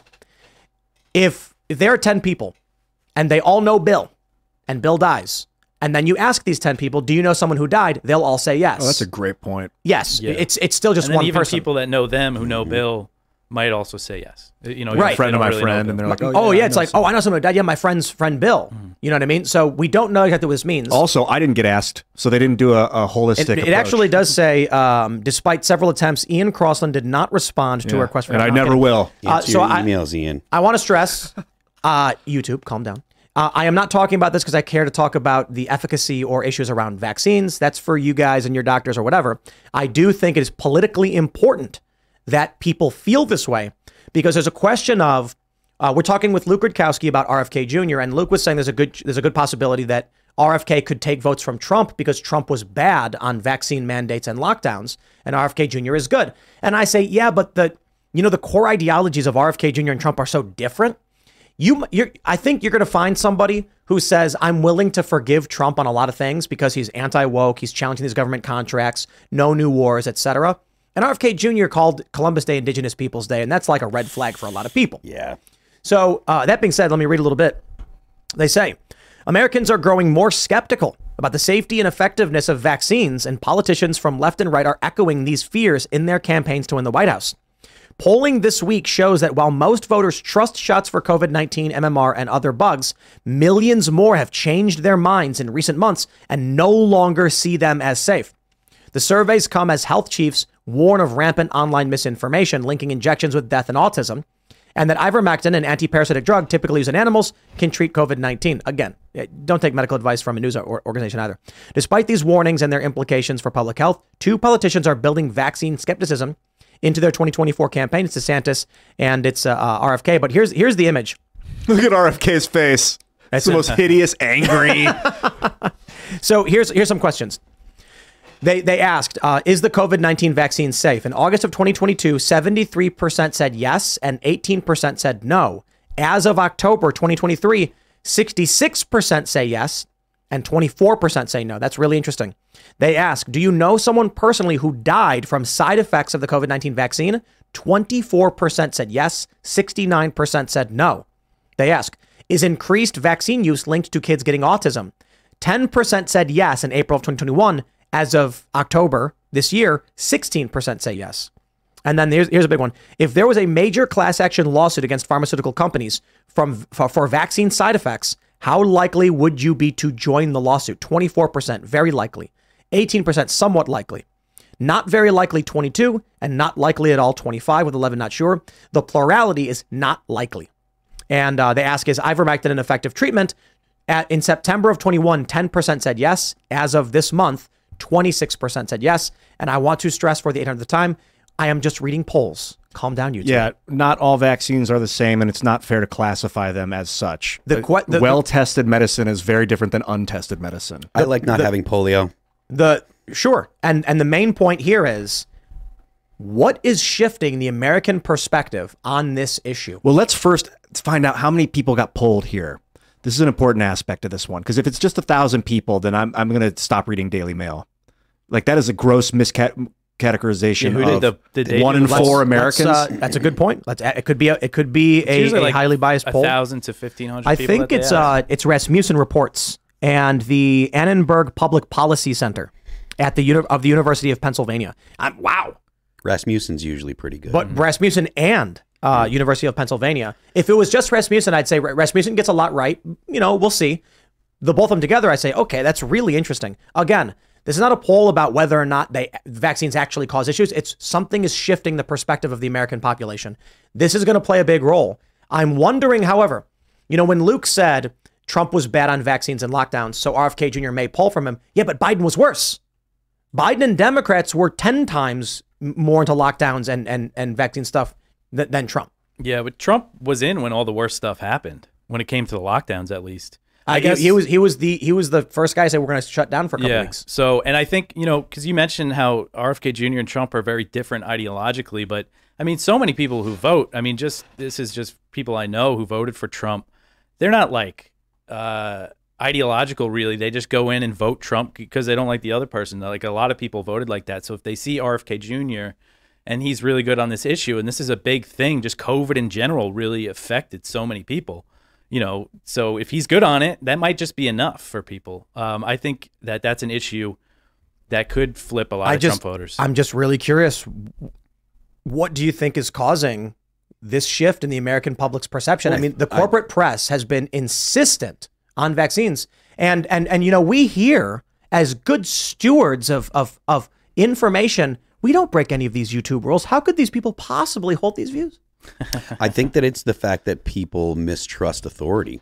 You know, th- trust in the in the media and trust in the government had been going down for a long time prior to COVID, and COVID just annihilated a lot of people's trust. There's a lot of people that that are horribly embarrassed by the the way that they supported the government, that they believed things that the news said, and Hello, it is Ryan, and we could all use an extra bright spot in our day, couldn't we? Just to make up for things like sitting in traffic, doing the dishes, counting your steps, you know, all the mundane stuff. That is why I'm such a big fan of Chumba Casino. Chumba Casino has all your favorite social casino style games that you can play for free anytime, anywhere with daily bonuses. That should brighten your day a little. Actually, a lot. So sign up now at chumbacasino.com. That's chumbacasino.com. No purchase necessary. VGW Group. Void were prohibited by law. See terms and conditions. 18 plus. I think that that this is the the the result of that. If you have a society that generally has a declining in trust and a and honestly we, we are more cynical than we've ever been. You know, it's like being earnest is now looked at as something to be mocked. And so believing that what the news tells you is is something that will get you mocked nowadays. If you say, "Oh, I believe," if you have enough followers on Twitter, you can say, "I believe anyone, anything." It could be anything at all, and someone's going to say, "You're wrong," and you're dumb for believing it. There- There is an, there is this there is this impulse that people have to be the the one person that has the inside track. And so people are afraid to believe things. They're afraid to admit that they believe things because they're gonna get mocked. They're gonna get called out. They're they're gonna be people that say, You're dumb for believing that. Didn't you know? How could you believe that? I mean, I see it all the time on in my Twitter feed. Oh, how could you believe that? You know this and how could you not? So I think that that disincentivizes people to believe anything. They're afraid to say that they believe anything. They're afraid to say, "Oh, I, I think this is actually true," and they don't know where to go to get information that they feel like they that should be trusted. Well, let me uh, let me piggyback off of that. It, did this article even link to the study to the poll, or are they just like a poll said one? Well, I mean, they Americans- spec- they specified this. Yeah, they- I don't even trust this it- story. That they're, I think they're lying. I don't even think it's Well, one they, four. they cited Rasmussen and but University. did they link to it? But what do you mean, like to the crosstabs? Yeah, like show me how many people they pulled. If they Oh, pulled right, a thousand right. people, and, and No, they're saying fair. that, I that mean, I should- extrapolates I- to 350 million. I'm going to I be think like, I'm get gonna out have to go my directly face. to Well, Rasmussen when, for that. when you say that there's like a shift here, like has people has there really been polls asking this question before? You know, we don't really know if this reflects No, yeah. like a shift. I, I, I, they, it looks like they had previous polls asking the same question. Oh, yeah, you're right. Now that Um, aside, the let me let me see if I can pull up the the crosstabs. that aside, I think that rushing this the uh, COVID vaccine, the, the warp speed thing, t- tweaked a lot of people. Like that was that was like I, I'm afraid for my life because of COVID, and I'll do anything you say mentality. And then when we saw rises in like myocarditis, that's Yeah. like terrifying. Yeah, and Trump still like brags about warp speed, right? When they ask him about it, he says, uh, you know, how He'll- proud he of it he literally was. brags about It's- anything there's that such he a big, possibly Something I kind of wanted to ask you guys about because I know Tim, like you're, I don't know if you consider yourself like a MAGA guy, but No, um, I I'm know- voting for Trump. Yeah, Uh, he's far from perfect, but he's the best. we it just seems like there's a pretty big distinct like difference between the the MAGA movement and the things that Trump actually says now. Uh, but I know he represents definitely. something more so. RFK Jr. I got to say he was a big disappointment um, because you know I'm, I'm kind of a single issue type of guy, and he came out really strong on Ukraine, you know, very well. And then uh, people started calling him Fif- fif- sorry, 1,500 Uh, adults. Yeah, that's this. It's just such a disingenuous title of the article. 1500. I mean, that's But what do you mean? It says typical poll polling- finds. hmm Poll finds. Oh, that well, it- it's fair point. You should have said one in four of 1,500 polled. Like that's Wait, not 350 million. Polls are typically like a thousand Yeah, to fifteen hundred. yeah. If you- 1,500 is So you actually above average. Consider that. Yeah, you're right. I consider that it's highly manipulative. Mm-hmm. It's it's just an absolute waste of a title. It is it is most disingenuous, misleading title to say that one in four Americans think it when they polled fifteen hundred people. Ian, I don't think you understand how polls. I work. understand completely how they work, and they're massively manipulative. Wait, how many? They are I don't know. manipulative. Most people n- understand that they're not Oh, trying. they're not to, supposed to be, but the way the article phrased it, it makes it extremely manipulative. I, but but the point that I'm making is most people understand that if you are talking about polls, you're not talking about a poll of f- a hundred thousand people. Like the the uh, Civiqs most- actually. What was that? Civiqs.com, they have polls that because they're so expansive, there's 300,000 people Really? polled. Yeah, it's crazy. Good on them, but still, most most polls m- like they're not hitting. You know, But th- but but this that- was a shock title to get clicks. It's Daily Mail. I mean, It's junk. sure, but junk, but, junk news but mag. it's a Rasmussen and and uh, what is it? The uh, I want to get the name right. The uh, Annenberg Public Policy Center. So the way polls are done is through there's a scientific polling method where they take a wide range of individuals, they whittle down their their networks. There's uh, bad things and huge margins of errors when, when it's done improperly, but you basically try and create a cross section of America isolate it down to the key demographic areas where you notice these ideological shifts and then poll a thousand people and then figure out what the percentages are and then try and like that's it's it's normal Like- and and and you can you can argue there's a margin of error in these things Yeah. but right polls like a three no thousand one can percent see the margin of error or future. something. What were you going to say, It's Dave? like I fe- I, 3%. felt like you were. I interrupted you on accident. oh no, I was just wondering. It wasn't really related. I was just wondering what you guys think of RFK Jr. I mean, have I- you had him on here? I like I like the fact that he canceled on us Oh, did he? yeah. I like the fact that he's counter to the narrative that the government puts out. Hmm. I think that he's terrible on literally everything except for vaccines. Yeah. I would say so again with the foreign policy like he was he was very good on Ukraine and he explains it well. He interviews people uh, you know he had his own podcast. He was interviewing people. I know this guy named Ben Abelow who wrote a book called How the West Brought War to Ukraine. It's like a very short book that came out right after the invasion explaining how the US provoked it. So he interviewed him and he really understands the issue. But when it comes to Israel people smear him you know they they called him an anti-semite and he just went all in on Israel. And when I- this thing happened it's just like he says that the U.S. needs to support an Israeli sustained military campaign. I need to issue a clarification. This is the data comes from two different polls. Rasmussen and Annenberg did different polls. They're just being mentioned in the same article. You got the Rasmussen was fifteen hundred. The other one. Uh, no, no, no. unknown. Uh, fifteen hundred. Uh, uh, one thousand one hundred and ten was Ras- was Rasmussen. okay. Rasmussen was actually one of the most accurate polls in I think 2016 and 2018. I think I think consistently actually.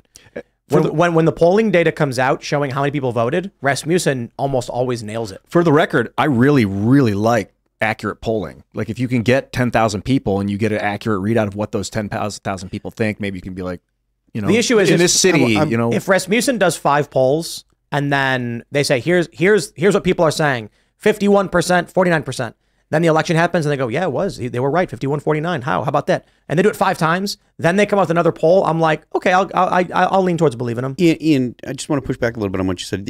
If the if you're dealing with a country with 330 million people, why is 10,000 acceptable and and 15? No, I'm saying in a small town of 10,000 and you poll 10,000 people. Oh, I like right. those kind of polls. Or even if there's like maybe 15,000 people and you pull 10,000 of them. Fair That's- you need that's- like that's 70 or 80.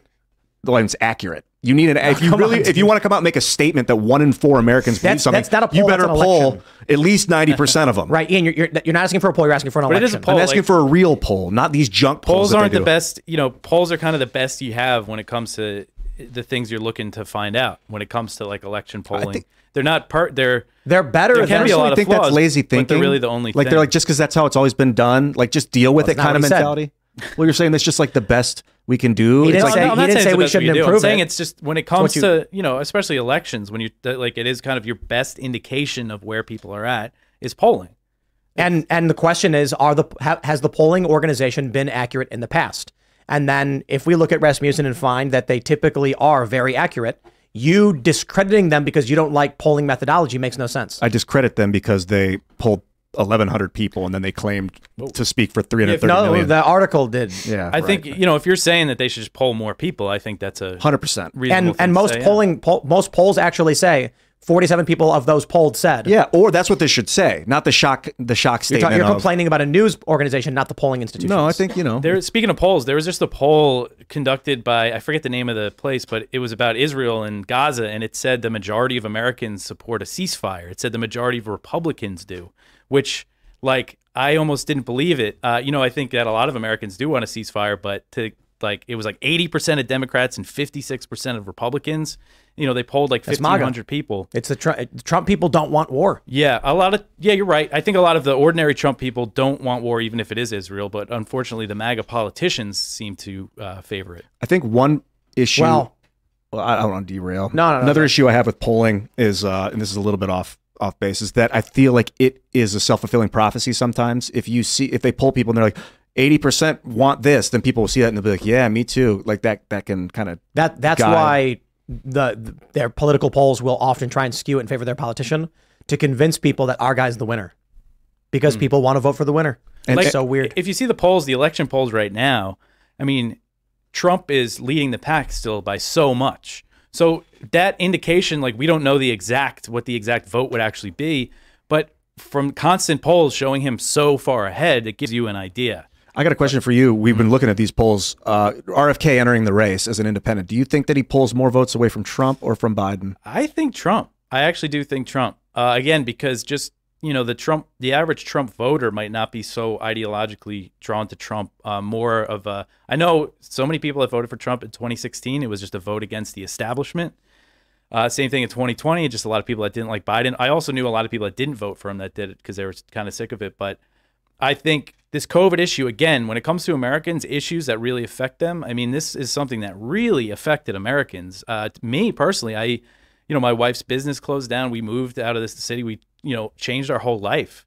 And it's something that people are going to remember. You know, this is, this was a very serious time in, in, in America. You know, it's kind of like if you think back on it, you know, I was living in Brooklyn at the time with the lockdowns and it was just looking back like it was so insane and everybody went along with it and i saw andrew cuomo and when i would go get a coffee on the tv with his nipples sticking out telling us to stay in our houses and it was crazy and i was so angry about it angry enough that we left and you know i'm fortunate enough that i was okay you know my wife's business closing down we were fine we were able to get out move out to the country but a lot of people don't didn't have that option so you know i think he could definitely pull some trump voters that still feel that anger about what happened in 2020.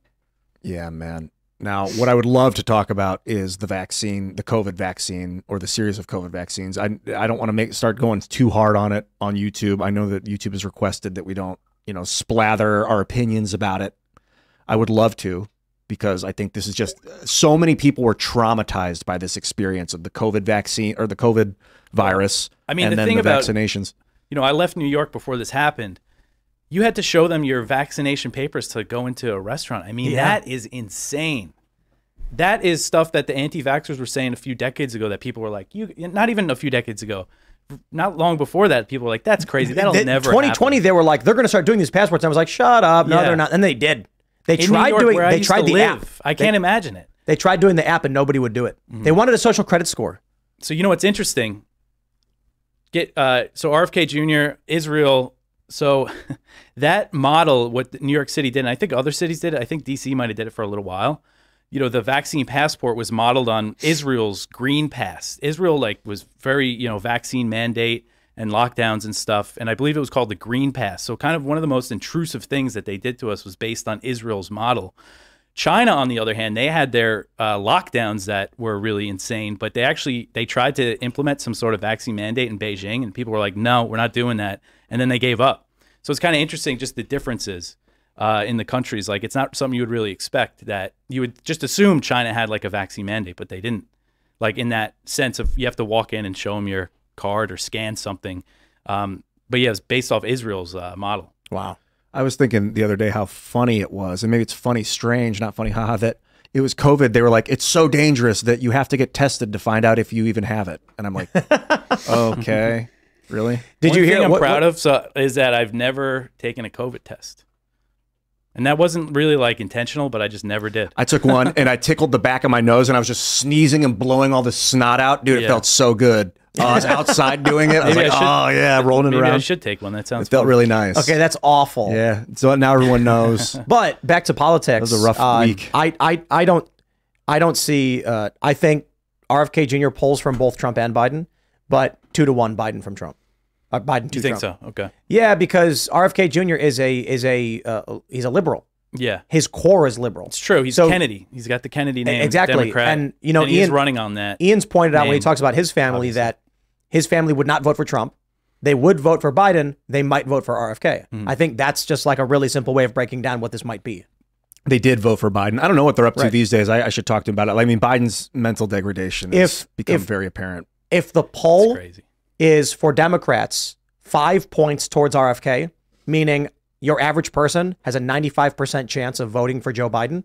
That still means 5% vote for RFK Jr., whereas the poll for Trump supporters is like one. What are your feelings on Vivek Ramaswamy? Uh, he says uh, you know a lot of good things, but uh, I think his foreign policy he's pretty off base uh, on some things with you know Taiwan, for instance. He he wants to commit to defending Taiwan, but he also says things like, "Oh, once we get semiconductor independence, then we're not gonna uh, you know worry about Taiwan anymore." But he's still saying that you know to deter war, we should you know commit to war with Taiwan, and also his plan to end the Ukraine war. He's like, I'm to get Putin to sever his military alliance with China and that's how we're going to end it. It's not really a realistic plan. You know, they don't really have a formal military alliance. They've been building one up and doing drills and stuff. Uh, but also, just they're not going to go for that. I mean, trust has been destroyed between the West and Russia. You know, there's going to have to be some uh, real good faith negotiations and, you know, trying to just get something like that. Like China and Russia have really built up their trade relationship in recent years and they're very reliant on each other now. They're not just going to give that up for the U.S. That could change in eight, four or eight years. Somebody will come in and say, you know what, forget that. We're going to move, you know, move NATO into Ukraine. Forget that guarantee we gave you. We need to rebuild trust before you could do something like that.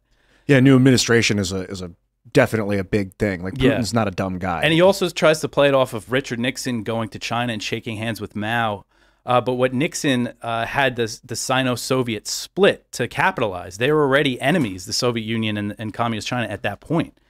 Um, that's not the situation right now with Putin and Xi Jinping. You know, they're they're best buddies right now. So it's a very different time. And uh, you know, I actually spoke with uh, Chas Freeman about this, who he was in the U.S. government in various positions, but he was actually Nixon's interpreter when he went to Mao, and he agreed that you know the idea that it's anything similar to like that is just is just off base. Um, so you know, I think kind of there's other ways to argue for ending the Ukraine war. Just the fact that it's not in American interest, that it's every day that we continue it, it's very dangerous. We're spending all this money, we're going bankrupt. I think that should really be the argument, and we see that argument from other Republicans. Do you think it's just to declare like a white peace and cede the eastern Donbass to Russia? Um, what I think should happen, Yeah. Uh, it's tough to say. I mean, um, you know, right now, I think really the U.S. just has to end it and make Ukraine negotiate something, and, and whatever that is. And you know, realistically, at this point, Russia's not going to give that territory up. Um, and you know, it's it's the Donbass and Zaporozhia and Kherson. You know, we're not we shouldn't be risking nuclear war for those territories. You know, it shouldn't have gotten to this point. It didn't have to get to this point. But now that it's at this point, we need to end this thing. We need to end this thing tomorrow because again, we could wake up and be at war with Russia. Again, assassinations in Russia with you know CIA trained groups killing people. It's it you know the fact that we're at this point is really unbelievable. Well, I would love to just drill down into the philosophy of what's going on in the Middle East, in uh, Israel and Palestine. It is, however, 9:31. I think we're about to take some super. We chats. are going to super chats. YouTube's been giving us the business though. The super chats aren't loading properly. Load me. But it's fine. It's fine. We'll figure it out because uh, this is what we do here. We we we uh, we do it. We're gonna pull up these super chats, and there they are. They're back. All right, let's go. Shaky Own says, "Is Stephen Marche's next book titled Canadian Delicacies: 1001 Excuses for Eating Boot Leather?" Uh, That's brutal. I, I, uh, here, here's my assessment of Stephen. I think he's a good dude. Uh, the first time we had him on, it was an excellent conversation.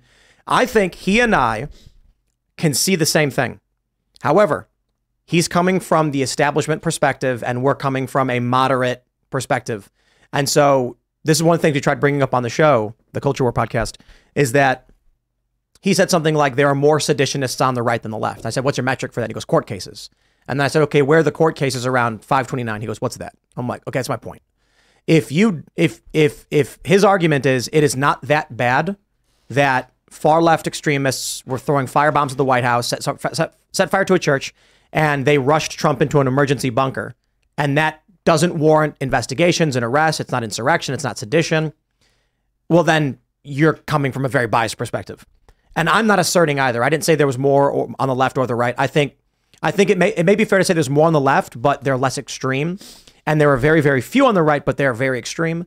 And so, uh, but so that means his view of what's going on when he sees, you know, something happening that leads us to civil war. His perspective is skewed by an establishment perspective, whereas I think ours is certainly skewed by an anti-establishment anti-establishment perspective. But as Phil pointed out with Jonathan Haidt's research, the right knows what the left is thinking. The left does not know what the right is thinking.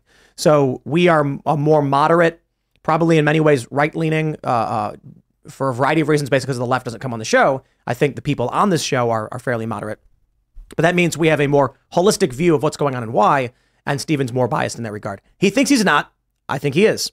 And then he says we're biased, but it's actually really simple. If he's coming from a left liberal perspective, we are to the right of him because we're in the middle. And so it, he doesn't know what, you know, so that's what I think. But I think he's a good dude. We had, we had a lot of fun. He played poker. He's really good as well. I really at like poker. him. You guys don't have Yeah, any, he's you guys have leftists on here once in a while, right? But they don't come on. Well, you had Max Blumenthal. They do. yeah, but Max is a good dude. Yeah. Like m- many of He's these a leftist leftists that I like a lot. but there so he's he he he was honest and he was like impressively honest with his views and his his his his uh, pro Palestine bias. He said, but he's telling us the truth. He said like it, it's it. We I get it. I'm like you're allowed to be in favor of Palestine. You're allowed to even be in favor of Hamas. I just don't like that. So be honest about it. So I appreciate these leftists in New York cheering for Hamas. I, I'm I, I appreciate that they're telling me they feel that yeah. way. I mean, how many of them are they, are they really cheering for Hamas? in New York, literally, sev- mm. like, almost, almost every rally they're cheering for Hamas. I know that there's again, you know, we talked about this before the show. I know people involved in these Bro, rallies and stuff, and explicitly cheering for Hamas. yeah, but I know there's a lot. I, I think that might that might just be being amplified because I know again And a lot then- of Jewish oh, anti-war activists absolutely. And this means organizing these things, leading, and that things. means you're the people you know organizing things are handing microphones to people to cheer on Hamas. What What do you think? Like when you see like p- the p- like the the leader of Hamas talking about like killing Lucky Land Casino asking people what's the weirdest place you've gotten lucky? Lucky? In line at the deli, I guess? Aha, in my dentist's office. More than once, actually. Do I have to say? Yes, you do. In the car before my kids' PTA meeting. Really? Yes. Excuse me, what's the weirdest place you've gotten lucky? I never win and tell. Well, there you have it. You can get lucky anywhere playing at LuckyLandSlots.com. Play for free right now. Are you feeling lucky? No purchase necessary. Void where prohibited by law. 18 plus. Terms and conditions apply. See website for details. All the Jews. what Well, leader but of that- that's- Hamas, but- the, the spokesman that that was on recently, But that's not that even the point. Keep fighting. I mean, yeah, that's not the point because The, the point I'm making is this. At almost all of these rallies in New York, like Times Square specifically, I'm not talking about like Grand Central where it's people sitting down. Uh, you have a woman get up and say, Our freedom fighters paraglided into Israel and fired 5,000. Okay, that's Hamas. And then Yeah. you had one guy said, Our freedom fighters kidnapped a whole bunch of hipsters. I'm sure they're doing see great. that one, yeah. But there's so many of these. I don't think there's as many as you think. I th- again, I think this is being amplified because the, there's like an internet propaganda war going on. I think that's an. uh, Look, Um, I mean, you see the big marches. The the the people What that from the river to the sea mean? That means that uh, from Jordan, the Jordan River Uh-huh. to the Mediterranean Sea, Palestinians will have equal rights. That's what that that's where I that don't chant believe came that. from. I, don't yeah, believe that that's- one that's- second. That is that is like defund the police doesn't really mean defund the police. It absolutely I mean, meant you defund can read the about okay, so, this. so hold on. I mean, this on. is- so so from the river to the sea. You're saying Mhm. does not mean the abolition of the Jewish state. Uh, it could mean it to some people if they want one state that's not a Jewish state. That that that could mean that it means different things to different people. I know the Likud founding document says basically from Jordan to the sea, you know, it will be Israeli uh, sovereign territory. So there, But there are there are Arabs in in the Knesset, right? There are Arabs that are Mm-hmm. in the in the parliament in Israel. If the Palestinians had the had control over Israel and it was Palestine, there wouldn't be Jews. I mean, that's like what I don't buy. I and I don't. I, I mean, I understand there's people that are going to say, "Oh, they wouldn't." Blah blah blah. I don't buy it for a second. And the reason I don't is because there are an if Hamas, right? If the attack on the seventh, if Hamas were like super soldiers, they would have killed everybody. but they're not. No, they're they- not. also- but there are enough Mm-hmm. people that hate all the Jews in in the Middle East to kill all the Jews. Well, there's like sixteen million So- so- Jews right, on right, right, right, Earth. right. Let's let's slow down. Max brought this up. He said they want to return to their ancestral homeland, right? Mm-hmm. Okay, so wh- what does that mean? If if Israel removes the barriers of Gaza and says everyone is now free to move about the country, what happens? What do I think would happen If Uh, Israel took down all of the fencing around Gaza and said Uh-huh. everyone in Gaza, you are now free to move out the country, Yeah, I mean, I'm not sure what would happen, but I would, know. would would the people that Max said want their ancestral land back try to get it back? I think some people might. Some- but it's some something. people? It's a realistic thing. Like I, I agree that the kind of the right of return that the people, the children of refugees in Gaza that want to go back to you know their homes that their parents or grandparents were kicked out of is not really a realistic thing. But I mean, we're talking about a peace deal essentially that that wouldn't happen. It, them just opening the fence and letting them them go. I- I'm not saying that's they need happen. to negotiate. That- You I know, get a that, real but that's not the point. The point But the more that this keeps going on and they keep killing children, But, I but mean, now you're shifting away from what I'm talking Okay. about. My point is when protesters say from the river to the sea, Mm-hmm. you are giving them the benefit of the doubt when what you're giving them makes literally no sense as to their own arguments. Mm-hmm. If their argument is a right to return to land which currently has houses and families living in it, then you, would argue that the, the nicest way to, to view it is that they will come enter those homes and say, we live here now too. Mm-hmm. Okay, that, that absolutely will result, will, will result in violence. Yeah, I mean, the thing is, like, when it comes to a one-state solution, the the what the things that Israel's doing in the West Bank right now, they're still kicking people out of their homes, especially since things popped off on October seventh. You know, a thousand Palestinians have been kicked out of their houses by by settlers. I'm not- I'm not here No, I know to- you're not saying that, but you're talking. I'm talking about leftists. right now. If they just open it, but leftists, but we're we're I'm talking about protests in the United States. Yeah. Where they're either explicitly defending Hamas, because it's what we're, we're talking about. I said, you've got people prote- protesting in, in support I of Hamas. I think that's a very small minority. and then I said, Again- what does River to the Sea mean? Uh-huh. Because you have high school students chanting it. And if the argument is Palestinians will have equal rights, that would mean people in Gaza can freely move about the country, correct? Mm-hmm. And the right of return is explicitly they want the land back, which means you have no the, the river from from the river to the sea. In the nicest interpretation, means mass violence in Israel. No, it doesn't. How do It's you get your land means. back? Are they going to go and, and file? Uh, are they Well, that's it? assuming that that's the deal. That okay, you guys can have your houses back. That's not going to be the deal. They're not just going to let people. Okay, you could go now. Go run. You know. So the argument would be that That's from the just- river to the sea just literally means they want to try and and get to go to Tel Aviv. it means equal rights. Yeah, they want to go to the beach. That's what some kids in the West Bank always say is that they want to go see the beach. They can't go see the beach. They live under military occupation. Their entire life is under control of the Israeli military. And you know, we talk about what happened on October seventh. Um, you know, there was an attempt at nonviolent protests in 2018 and 2019 called the Great March of Return, where they just walked to the border fence, and some people were throwing rocks and lighting stuff on fire. But mostly, See, Max didn't mention that. it was an unarmed protest. of Ma- Max said they started shooting protesters. Yeah, of course He didn't, he didn't mention. No, but that they there- were shooting protesters. Sure, but they were shooting were throwing unarmed people. I know. They shot. They shot Max- somebody in a wheelchair. Right, and- they shot women, uh, medics, very clearly medics, journalists. I, I, I they killed know, hundreds my, of people. My my uh, simple thing for all of this is I literally, as it pertains to American policy, don't care about the moral arguments of war in foreign lands Mhm. because the argument is we can't adjudicate this for them. We are not the world police. I agree. Yeah. And so, uh, whenever it devolves into like, yeah, but Israel or Gaza, I'm just like, you know what? America's not supposed You're to be right, involved. but in you it. were Let's just- asking those questions. But my, my, my- I'm not asking the questions Uh-huh. about the, what the, what Israel is doing in the West Bank versus Palestine. I'm asking about Americans here at rallies are, are are protesting in support of Hamas. And you said I think it's a small group.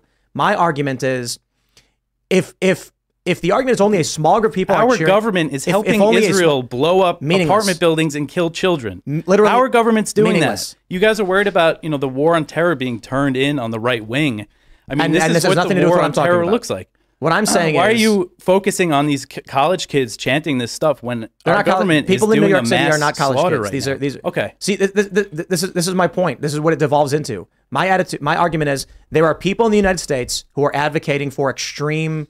Uh, uh, uh, look, if if if, it, if a pro Palestine Our activist comes to me, and let me finish. everybody- okay. If a pro Palestine activist comes to me and says, "From the river to the sea," and then they're like, "We will return to our land and we will have this back," I go, "Okay," and they go, "Help! Help! They're killing our kids." I'll be like. Bro, like, what do you, what? Mm-hmm. There's a war going on where Hamas just killed a bunch of kids and now Israel's killing more civilians because they're bombing things. But you came out and cheered for it. You can't come to me and cheer for the murder of civilians Hmm. and then be angry that Israel's killing civilians because I'm like, you guys are in a war and one side has power. It has nothing to do with me. Don't cheer for civilian death and then cry about civilian death Okay, later. I, don't agree. believe you. I agree with that. I don't think they should cheer civilian death. Again, I do think that's a small minority. And the, the problem is the same argument is made by people in support of Israel, where they're like, Israel's not trying to kill civilians. They were attacked and they're retaliating, take out commanders and, and leaders. And now you're you're you're you're highlighting these civilians. Mm-hmm. No, no, all civilian deaths are bad. yeah. The- so here's where Israel wins the PR war. Oh, one thing I want to mention. So you had Rectenwald on the other day, and he mentioned that there was some evidence that on October 7th and the fighting that happened a few days after, IDF uh, killed. IDF killed some Israelis. And he didn't have a citation for that. So that's actually something that Max Blumenthal covered at the Gray Zone, but he cited Israeli media.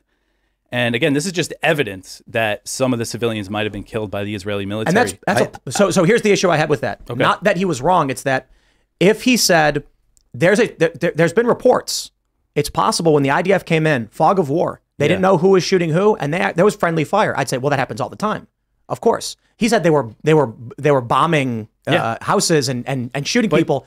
But to come out and be like the IDF was killing their own people and, and bombing houses, it's just I like don't whoa, think whoa, he whoa. said. I mean, uh, that's. I, I just didn't get that vibe from the way Rectenwald said it, but maybe I'm just biased because I. So so here, here- here's my view. I, I am I am the United States. I don't mean like I am Yeah. literally the. I mean like me here. I am a U.S. citizen, and I see the Israeli side, the Palestinian side, and I'm like, man, I, I see civilians dying. This is bad. Hmm. Two things. First, uh, the left and the pro-Palestinian side has lied about too much.